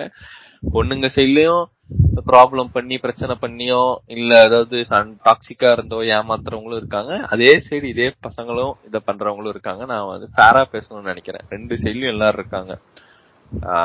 சோ அது வந்து அவங்களுக்குள்ளே அவங்க ப்ராப்ளத்தை கிரியேட் பண்ணி முடிச்சிருக்கிறவங்க முடிச்சுக்கிறவங்க இருக்காங்க. அண்ட் சீட்டிங் சீட்டிங் பண்ண பண்றது வந்து அதை நான் வந்து எப்படி கொண்டு போறதுன்னு எனக்கு தெரியல. இப்போ சீட்டிங்கிறப்போ எப்படி அந்த சீட்டிங் உருவாகுது? இப்போ வந்து ஒரு ரெண்டு பேர் ரிலேஷன்ஷிப்ல இருக்காங்க. ஒரு ஒருத்தன் ஒரு ஒரு இடத்துல வந்து அந்த பையன் வந்து பயங்கர ஃபால்ட் ஆகுறான். ஃபால்ட் இன் சென்ஸ் ஒரு இடத்துல அந்த பையன் ரொம்ப டாக்ஸிக்கா இருக்கான். இல்ல ஒரு இடத்துல ஏதோ ஒரு இடத்துல அந்த பையன் லேக் ஆகிறாங்கிறப்போ இன்னொருத்தன் வந்து அந்த பிளேஸ் ஆக்குபை பண்றதுனால அந்த இன்னொரு பையனை நோக்கி ஆர்வம் போகுதா? இல்ல அந்த இன்னொரு பொண்ணை நோக்கி ஆர்வம் போகுதா? இல்ல எப்படி அந்த மூணாவது பர்சன்ட் ஒரு ரிலேஷன்ஷிப்ல வந்து அது சீட்டிங்கிற இடத்துக்கு போகுதுங்கிறது தெரியல. சோ சீட்டிங் வந்து ஒரு இன்னொரு மெயின் ரீசன் ஒரு பிரேக்கப் வர்றதுக்கு. ஒரு ரிலேஷன்ஷிப்ல இருக்கிறப்பவே பையனா இருந்தாலும் சரி பொண்ணா இருந்தாலும் சரி இன்னொரு ஒரு பேரை பாக்குறது வந்து கண்டிப்பா ஏத்துக்க ஏத்துக்க ஏத்துக்க ஏத்துக்கக்கூடிய விஷயம் கிடையாது. பிகாஸ் ஏன்னா உன்னை நம்பி ஒருத்தங்க இருக்கும்போது அட்லீஸ்ட் உனக்கு இது பிடிக்கல அப்படின்னா இந்த ரிலேஷன்ஷிப்பை பிரேக்கப் பண்றதா சரி. இல்ல இந்த ரிலேஷன்ஷிப்பை விடக்கூடாது அந்த ரிலேஷன்ஷிப்பை விடக்கூடாதுன்னு சொல்லிட்டு ரெண்டுக்காகவும் போராடுறவன் போராட்டம் பண்ணி இந்த ரெண்டுலயுமே வேஸ்டா போறதுக்கு இல்லன்னா நம்ம டோனி மாதிரி இன்னொரு ரிலேஷன்ஷிப் நீ இருக்குங்கிறது தெரியாமே லவ் பண்ற இருக்காங்க. சோ இது ஒண்ணு. இன்னொன்னு என்னன்னா இன்னொன்னு பிரியறதுக்கான ரீசன் வந்து கல்யாணம் அப்படிங்கிற ஒரு இடத்துல வந்து பிரிவாங்க ஸோ மேரேஜ்னு வரும். அவ்வளோ நாள் எல்லாத்துக்கும் இவங்க சில அக்ரிமெண்ட்ஸ் டிஸ்அக்ரிமெண்ட்ஸ் இருக்கும். இந்த சைடு பசங்க சைடு பொண்ணு சைடு மாத்தி மாத்தி இருக்கும். ஸோ மேரேஜ்னு வரப்போ அந்த ரியாலிட்டி உள்ள ஹிட் ஆவாங்க எல்லாம். ரியாலிட்டி மேரேஜ்ங்கிறப்போ அந்த டிபிக்கல் மேரேஜ் பாலிடிக்ஸ்னு ஒன்று இருக்கு. அது வரைக்கும் பையன் விட்டுட்டு இருந்த எல்லா சில ஓலா கதைகள்லாம் கண்டுபிடிச்சிருவாங்க. பொண்ணு விட்டுட்டு இருந்ததும் மாட்டிப்பாங்க. அந்த மேரேஜ்னு வரப்போ அந்த டிபிக்கல் மேரேஜ் பாலிடிக்ஸ வந்து யாரும் உதறி தள்ள முடியாது. ஃபார் எக்ஸாம்பிள் மத விஷயங்கள் சாஸ்திர சம்பிரதாயங்கள் இந்த மாதிரி விஷயம் ஜாதி பிரச்சனை வரும். சோ இந்த ரா ப்ராப்ளம்ஸ் எல்லாம் இருக்கு கல்யாணங்கிறப்போ சோ இதையும் தாண்டி போறவங்க தான் லவ் மேரேஜ் சக்சஸ் பண்றாங்க. அதாவது கன்வின்ஸே பண்ண முடியாதுன்னு நான் சொல்ல மாட்டேன். உறுதியா நிக்கணும்னு நான் சொல்றேன். அது எவ்வளவு உறுதியா இருக்கோங்கிறத பொறுத்து. ஆமா அது எவ்வளவு உறுதியா இருக்குங்கிறத பொறுத்து உறுதியா இருக்கணும்னு நான் சொல்றேன். அண்ட் இதுதான் அது அந்த உறுதி தான் ரிலேஷன்ஷிப்போட அழகுன்னு நான் நினைக்கிறேன். அதுக்கு அப்புறம் இதுலதான் நிறைய மேக்சிமம் எனக்கு தெரிஞ்ச ஒரு சக்சஸ்ஃபுல் ரிலேஷன்ஷிப்பே பிரிஞ்சு போகிறதுக்கு கல்யாணம் ஒரு காரணமா இருக்கு. கல்யாணத்துல இப்படி ஒத்துக்கல அப்படி ஒத்துக்கல இல்ல ஒத்துக்க மாட்டாங்க அப்படிங்கிற மாதிரி ஒரு கட்டத்துல பிரிஞ்ச ரிலேஷன்ஷிப்லாம் இருக்கு. நான் அவங்க வந்து நான் வந்து கல்யாணம் ஒரு அலசல் அந்த போன சீசன்ல ஒரு எபிசோடு அதுலயே மென்ஷன் பண்ணியிருப்பேன். எனக்கு தெரிஞ்ச ரெண்டு பேரை பத்தி. ஒன்னு வந்து ஜோசியம் பார்த்து பிரிஞ்சது. இன்னொன்னு வந்துட்டு அந்த பையன் வந்து ரொம்ப டாமினண்டா இருந்துட்டு ஆஹ் பேசி அந்த பொண்ணை வந்து ரொம்ப மட்டம் தட்டின மாதிரி பண்ணி அது ஒரு மாதிரி டாக்ஸிக் ஆகி போனது. ஸோ இந்த மாதிரியும் இருக்காங்க. இன்னொரு இன்னொருத்தங்களை பத்தி சொல்றேன். ஜோஷியம் வந்து சொன்னால அவங்க வந்து வீட்ல எல்லாம் சம்மதம் வாங்கிட்டாங்க. பேசி வீட்ல எல்லாம் கன்வின்ஸ் பண்ணிட்டாங்க. எல்லாம் ஓகே சொல்றாங்க. கடைசியில போய் ஜோசியம் பாக்குறப்போ அந்த ஜோசியக்காரன் ஏதோ சொல்லி பிரேக்கப் ஆன காரியங்கள்லாம் இருக்கு. சோ இந்த இதெல்லாம் டிஃப்ரெண்ட் கைண்ட் இது இதை விட நிறைய வித்தியாச வித்தியாசமா காரணங்களுக்காக பிரேக்கப் பேர் ஃபேமிலி ரீசனுக்காக ப்ரொஃபஷனலுக்காக இந்த ஏன்னா எனக்கு இன்னும் கொஞ்சம் டைம் ஆகும். செட்டில் ஆகுறதுக்கு இன்னும் கொஞ்சம் டைம் ஆகும். பொண்ணு நீங்க வெயிட் பண்ணி யாராவது ஒருத்தங்க வெயிட் பண்ற நிலைமை வரும். அந்த மாதிரி விஷயங்களுக்கெல்லாம் நிறைய பேர் பிரேக்கப் ஆகுறது உண்டு. சோ இந்த மாதிரி பிரேக்கப் ஆகிறதுக்கான நிறைய ரீசன்கள் இருக்கு. நீங்க என்ன சொல்றீங்க டோனி ஆஹ் இது சில இடத்துல நானே பார்த்திருக்கேன் ரீசெண்டா கூட. பிளாக் பண்றது அன்பிளாக் பண்றது. மிஸ்யூஸ் தேவையில்லாம ஒருத்தனை வந்து ஒரு பையன் நானும் ஒரு ரீசெண்டான ஸ்டோரி ஒன்று இருந்துச்சு. அந்த ஸ்டோரியில வந்து யார் மேல தப்புன்னு நான் எனக்கே தெரியல. என்ன நடக்குதுன்னா ஒரு பொண்ணு அந்த பொண்ணோட சொந்த ரிலேஷன்ல ஒரு சின்ன பையன் அந்த பொண்ணை விட சின்ன பையன் காதல் இன்ஃபியூஸ் ஆகுறான். அவனுக்கு வந்து காதல் வந்துருது. எதுன்னா அந்த பொண்ணு அந்த அந்த பொண்ணு வந்து- அந்த பொண்ணு மேல அந்த பொண்ணுக்கு வந்து இவனை விட அட்லீஸ்ட் ஒரு டூ இல்ல த்ரீ இயர்ஸ் இருக்கும். அந்த பொண்ணு இப்பதான் டுவெல்த்தோ டுவெல்த்தோ லெவல்த்தோ படிக்குது. அந்த பொண்ணுக்கு வந்து அந்த பையன் அப்படின்னா யோசிச்சு பாருங்க ஒரு நைன்த்து எயித்து படிக்கிற பையன் வச்சுக்கோங்களேன். அந்த பையனுக்கு வந்து இந்த பொண்ணு மேல ஒரு காதல் வருது. இவன் வந்து அந்த பொண்ணு கிட்ட வந்து காதல் சொல்றான். இப்போ வந்து அந்த பொண்ணு வந்து ஒரு ரிலேஷன்ஷிப்ல ஆல்ரெடி இருக்கு. அந்த டைம்ல என்ன ஆகுதுன்னா அந்த பொண்ணு வந்து சரின்னு சொல்லிட்டு நான் வந்து உன்னை பிளாக் பண்றேன்னு சொல்லி அந்த பொண்ணை பிளாக் பண்ணிருது அந்த பையனை. இந்த ப- இதை வந்து இந்த லவ்வர் கிட்ட சொல்லி சொல்லிக்கிட்டு இருக்கு. சொல்லிட்டு அதுக்கப்புறம் ஒரு ஒன் வீக் காணும். அந்த பொண்ணையும் காணும். திரும்ப பார்த்தா இந்த பொண்ணு வந்து அந்த பையனை வந்து பையன் கூட சின்ன சின்ன பையன் கூட பேசிட்டு இருக்கு. என்னன்னு கேட்டா அந்த பையன் வந்து தன்னோட தப்ப உணர்ந்துட்டான். மறுபடியும் வந்து அம்பியா பேசிட்டு இருக்கா அப்படின்னு சொல்லி போகுது. இப்போ வந்து இதுக்கு நான் அந்த பொண்ணை குறை சொல்றேன் அப்படின்னு எல்லாம் இல்ல என்னோட கதையில பாத்தீங்கன்னா எல்லாமே பொண்ணு தப்பு பண்ற மாதிரியே இருக்கும். அப்படியெல்லாம் கிடையாது. இல்ல இல்ல இல்ல இல்ல. நான் ஃபேஸ் பண்ணது எல்லாமே இந்த மாதிரி தான் இருக்கும். இல்ல நான் ரீசெண்டா ஃபேஸ் பண்ணதுல ஒரு பொண்ணு வந்து அந்த பையனுக்காக கல்யாணத்தை நிறுத்தி கல்யாணம் பண்ணதெல்லாம் நான் சொல்லியிருக்கேன். பிகாஸ் அது வந்து நான் ரீசெண்டாவே ஃபேஸ் பண்ணேன். அதனால நான் சொல்றேன். எல்லா பொண்ணையும் நான் தப்பு சொல்லல பட் ஆனா இப்போ வந்து இந்த இடத்துல வந்து அந்த பொண்ணு வந்து சொல்லுது எனக்கு நிறைய ரீசன் இருந்துச்சு. அதனாலதான் நான் இந்த பையன்கிட்ட பேசிட்டு இருக்கேன். அப்படின்னு சொல்லி சொன்னதுனால அந்த பையன் பிரேக்கப் பண்ணிட்டான். அப்படின்னு ஒரு ஸ்டோரி வந்துச்சு. அதனால பிரேக்கப் பண்றதுக்கு ரீசன் எல்லாம் இப்போ தேவையில்ல. இப்பெல்லாம் பிரேக்கப் எல்லாம் ரொம்ப சர்வசாதாரணம். நீங்க என்ன நினைக்கிறீங்க தேனாஸ்? பிரேக்கப் சர்வசாதாரணம்னு பத்தாம் பொதுவா பேசல.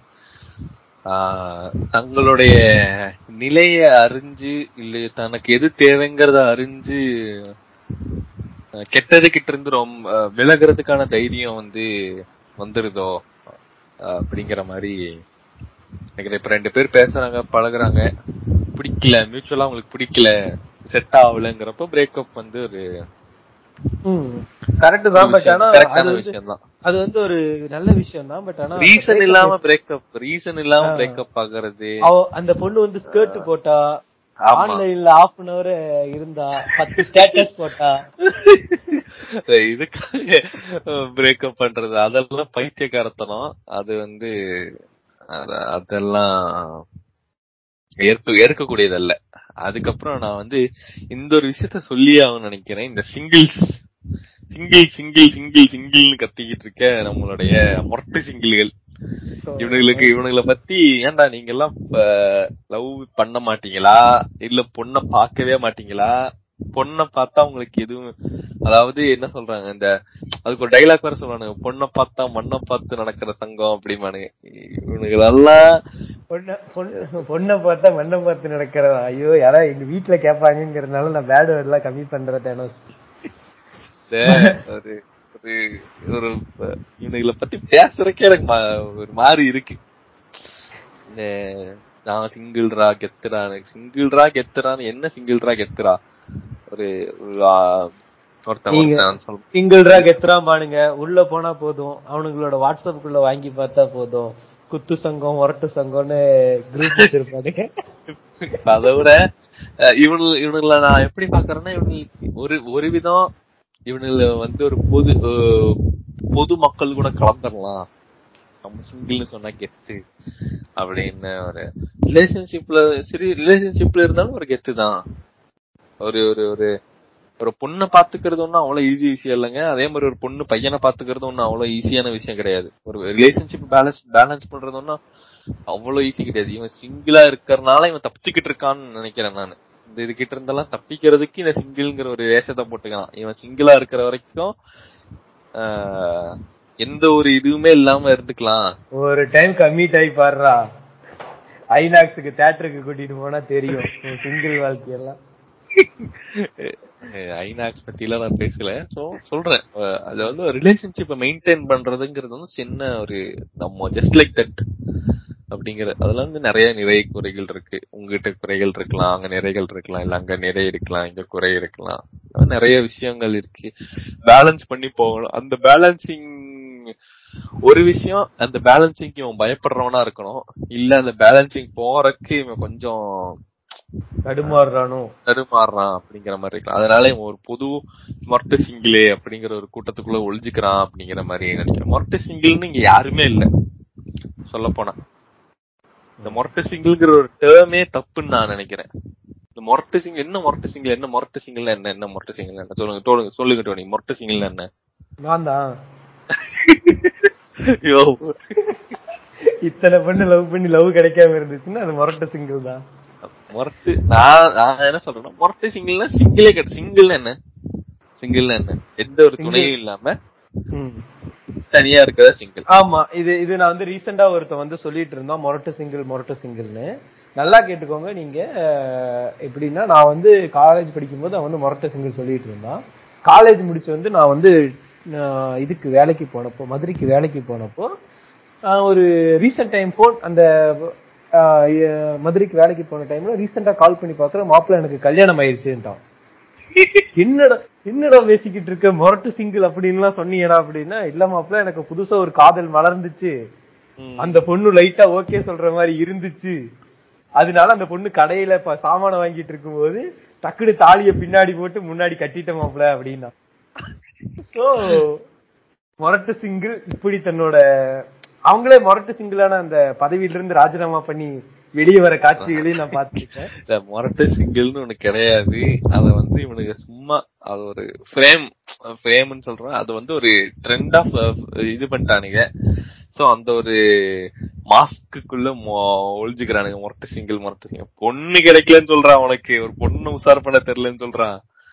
ஒரு ஒரு பொண்ணு ஒரு ஒரு பொண்ணை கரெக்ட் பண்ண தெரியலன்னு சொல்றான் பைத்தியம் ஒரு ஒரு ஒரு ஒரு ஒரு பொண்ணு கிட்ட பேசி பழக தெரியலன்னு சொல்லிட்டு அப்படி சொல்லிட்டு போடா. இதை விட்டுட்டு மொரட்டு சிங்கிள் மொரட்டு சிங்கிள் சொல்லிக்கிட்டு இருக்கான் சோ இந்த மொரட்டு இவனுக்கு பத்தி அவ்வளவுதான். மொரட்டு சிங்கிள் அதை விட்டு அந்த நைன்டிஸ் கிட்ட எனக்கு பொண்ணே கிடைக்கல. அவனுக்கு கிடைக்காது. அவனுங்களை போய் சாக சொல்லுங்க. செத்து செத்துருங்கடா. நைன்டிஸ் ஒண்ணு தொலைங்கடா. இல்ல. இவன் இவன் பாரு இவன் இவங்க- இவனு இவனுங்களை பாருங்களேன். தூக்கிய கிட்ஸ் மாதிரி இல்லைங்க நானு. நான் வந்து நைன்டிஸ் கிட்ஸுங்க உண்மையா லவ் பண்றவங்க அப்படிமா. டேய் யாரா நீங்க?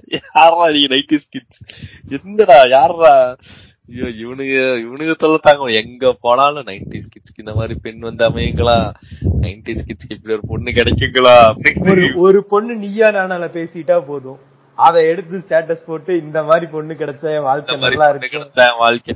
நீயே சுயமா எதுவும் பண்ண மாட்டேன். இந்த பொண்ணு பொண்ண இந்தாப்பா போய் பண்ணு நகையெல்லாம் வித்து கொடுக்கணும். இவரு போய் அதுக்கப்புறம் கடை வித்து பொழைச்சுப்பாரு இதுதான் இவ்வளவுதாங்க இந்த நைன்டிஸ் நைன்டிஸ் சின்ன குஞ்சானுங்க. இவ்வளவுதான். எங்கேயாவது ஒரு ரேப் அட்டம்ப்டோ டீச்சர் வந்து ஏதோ ஸ்டூடெண்ட்டையோ இல்ல ஏதோ ஒரு வீட்டுக்குள்ள ஒரு சி- யாரையோ மொலஸ்ட் பண்ற மாதிரி. மொலஸ்ட் மொலஸ்ட் பண்ற மாதிரி ஏதாவது வந்துடக்கூடாது ச்சே, நான் அந்த இடத்துல இருந்திருக்க கூடாதா நான் அந்த இடத்துல பண்ணிருக்க கூடாதா பண்ணி ஜெயிலுக்கு போ. நைன்டிஸ் கிட்ஸ் தான் அந்த அந்த ஏதாவது மொலஸ்டேஷனோ இந்த அந்த மாதிரி எதனா ஹராஸ்மெண்ட்டோ நடக்கிற இடங்கள்ல இந்த சின்ன பசங்க மாதிரி இருக்கும். இந்த இடத்துல நான் இருக்க கூடாதா அப்படிங்கிற மாதிரி கமெண்ட் பண்றானே.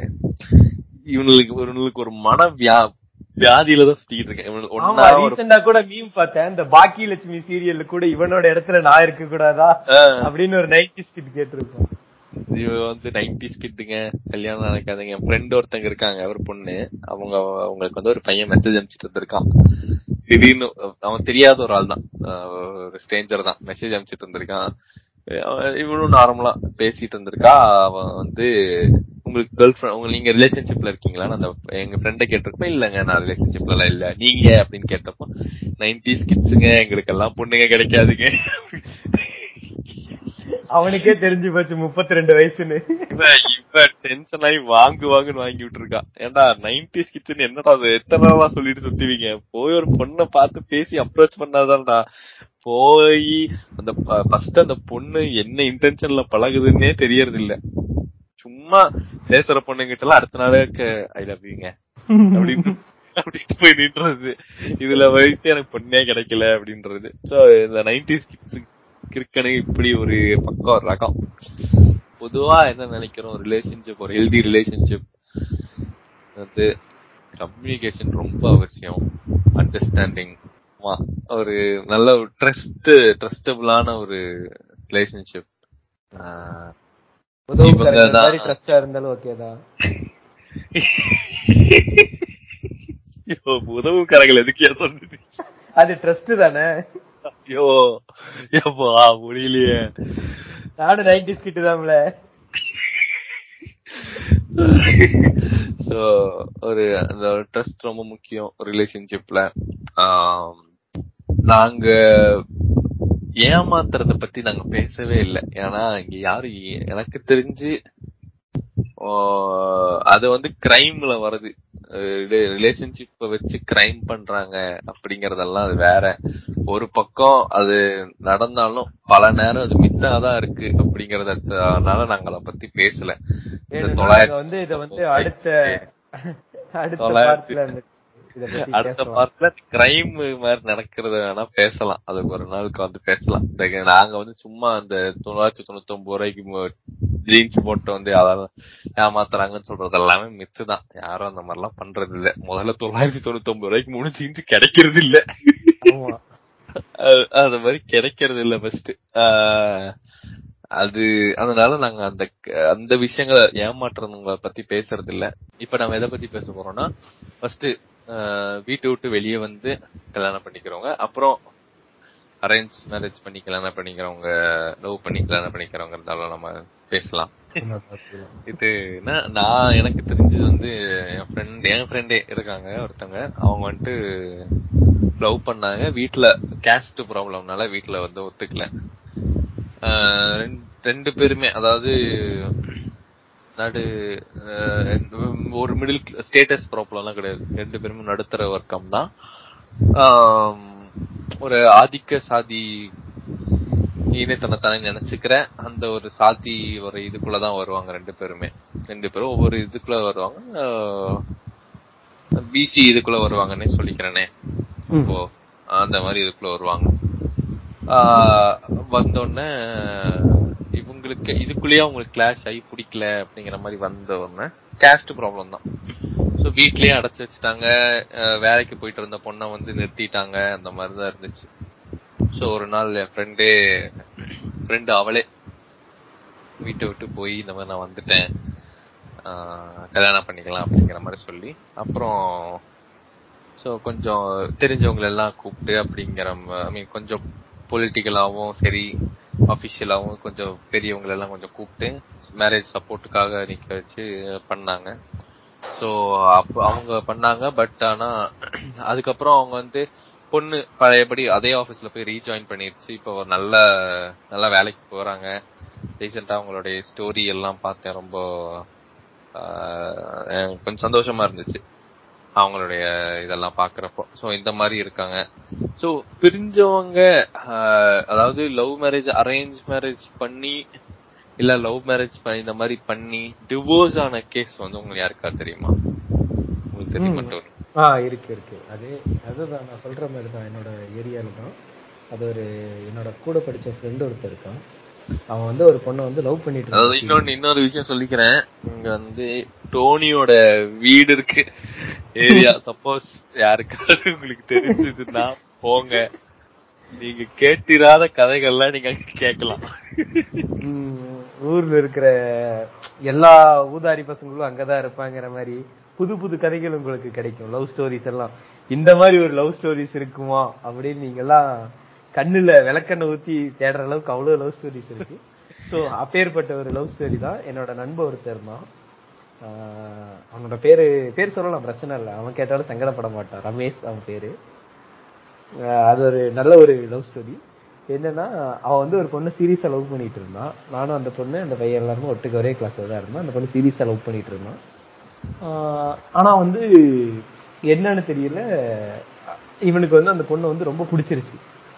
பிடிச்சப்போ இந்த பொண்ணு வந்து அந்த பொண்ணோட பேரும் நோட்ல வந்துட்டு ரமேஷ் எழுதியிருக்கும். அதை பா எழுதிட்டு அதை அடிக்கும். அதை வந்து நாங்க பார்த்துட்டு ஒரு டைமு அதுக்கப்புறம் பார்த்தா ஃபிளம்ஸ் போட்டு பார்க்கும். அதுல வந்து ரமேஷ்னு ஃபிளம்ஸ் போட்டு பார்த்து அடிச்சது. அதெல்லாம் பார்த்துருந்தேமே இவன் தான் இவனை தான் லவ் பண்றான் அப்படிங்கிற ஒரு மைண்ட் செட்டுக்கெல்லாம் வந்தாச்சு. அப்போ பார்த்தா ஒரு நாள் பார்த்தேன்னா அந்த இதுலயே இன்னொருத்தன் வந்து அங்க சுத்திக்கிட்டு இருக்கான். இப்ப என்ன ஆகுதுன்னா ஒரு ஒன் டென்த் நாங்க படிச்சிட்டு இருக்கும்போது என்ன ஆச்சுன்னா அந்த பொண்ணுக்கு வந்துட்டு அவசர அவசரமா கல்யாணம் பண்ணிட்டாங்க. இவ இந்த இந்த பையனுக்கு வந்து அதிர்ச்சி. என்னடா என்ன இப்படி இப்படி ஆயிருச்சே? அந்த பொண்ணு என்ன லவ் பண்ணிக்கிட்டு இருந்துச்சு அப்படின்னு எல்லாம் அதிர்ச்சி. ஆனா இவன் வந்து லவ் சொல்லவே இல்ல. இவன் லவ் சொல்லலான்னு போகும்போது தான் அந்த மாதிரி இவன் சொல்லலான்னு ஒரு முடிவு பண்ணி ஒன் டே ஃபிக்ஸ் பண்றான். அடுத்த நாள் பார்த்தா அந்த பொண்ணு கல்யாணம் ஆயிருச்சு. என்ன ஆச்சுன்னு பார்த்தா அந்த பொண்ணு லவ் பண்ணது ரமேஷ் தான். ஆனா அவன் அந்த பொண்ணு லவ் பண்ணது எதிர் வீட்டுக்கார ரமேஷ.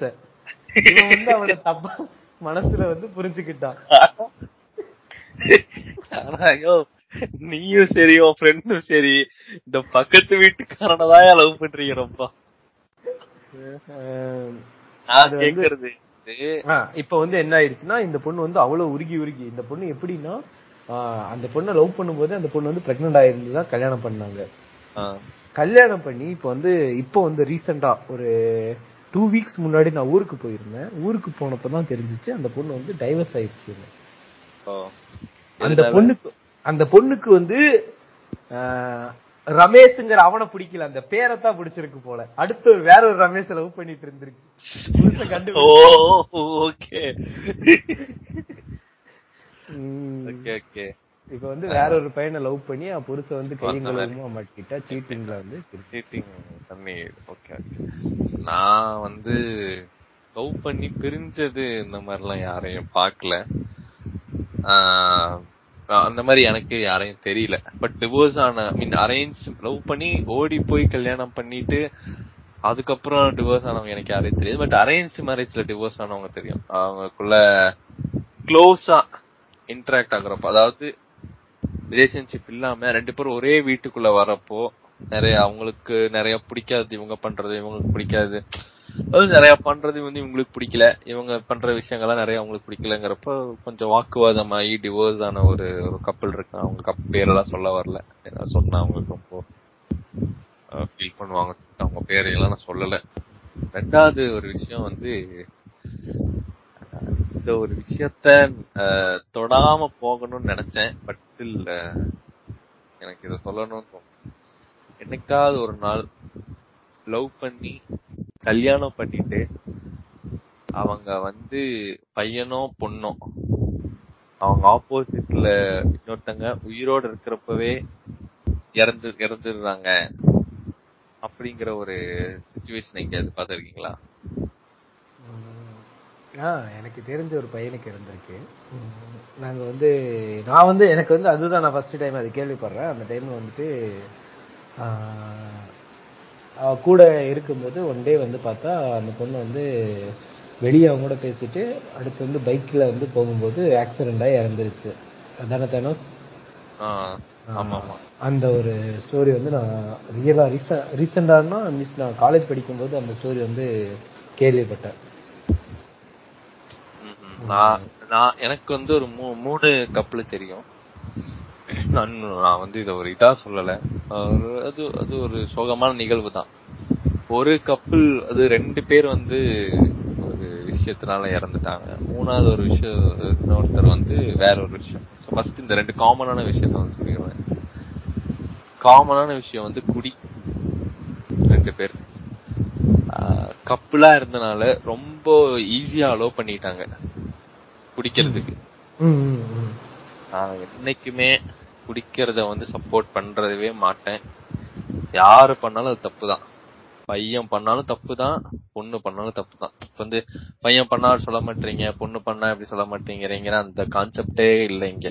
யாரு பண்ணாலும் தப்பு தப்பு தான் குடிக்கிறதே தப்பு தான் அது யாரு பையன் பண்ணானா பொண்ணு பண்ணானா ரெண்டு பண்ண ரெண்டு யாரு பண்ணாலும் தப்பு தான் சோ அதனால அது மாற்று கருத்தே கிடையாது. ஸோ இந்த ரெண்டு கப்பல் என்ன ஆயிடுச்சுன்னா ஒருத்தர் வந்து கொஞ்சமா ஸ்டார்ட் பண்ணது அடுத்தவரால் நிறுத்த முடியாம போய் நிறுத்த முடியாதுங்கிற ஒரு கான்செப்ட் எல்லாம் இல்ல. எல்லாராலையும் நிறுத்த முடியும். பட் இவருக்கு நிறுத்த விருப்பம் இல்ல.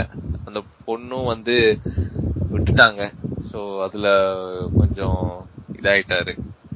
இன்னொன்னு வந்து அவரும் குடிப்பாரு. ஆனா உடம்பு சரியாது இருக்கிறப்பவும் போய் ஃப்ரெண்ட்ஸ் கூட ட்ரிங்க் பண்ணனால அவருக்கு அவருடைய அவர் வந்து காப்பாத்த முடியாத நிலைமைக்கு போய் இறந்துட்டாரு. சோ இது ஒண்ணு. இன்னொன்னு வந்துட்டு அவருக்கு வந்து பிபி இருந்துச்சு.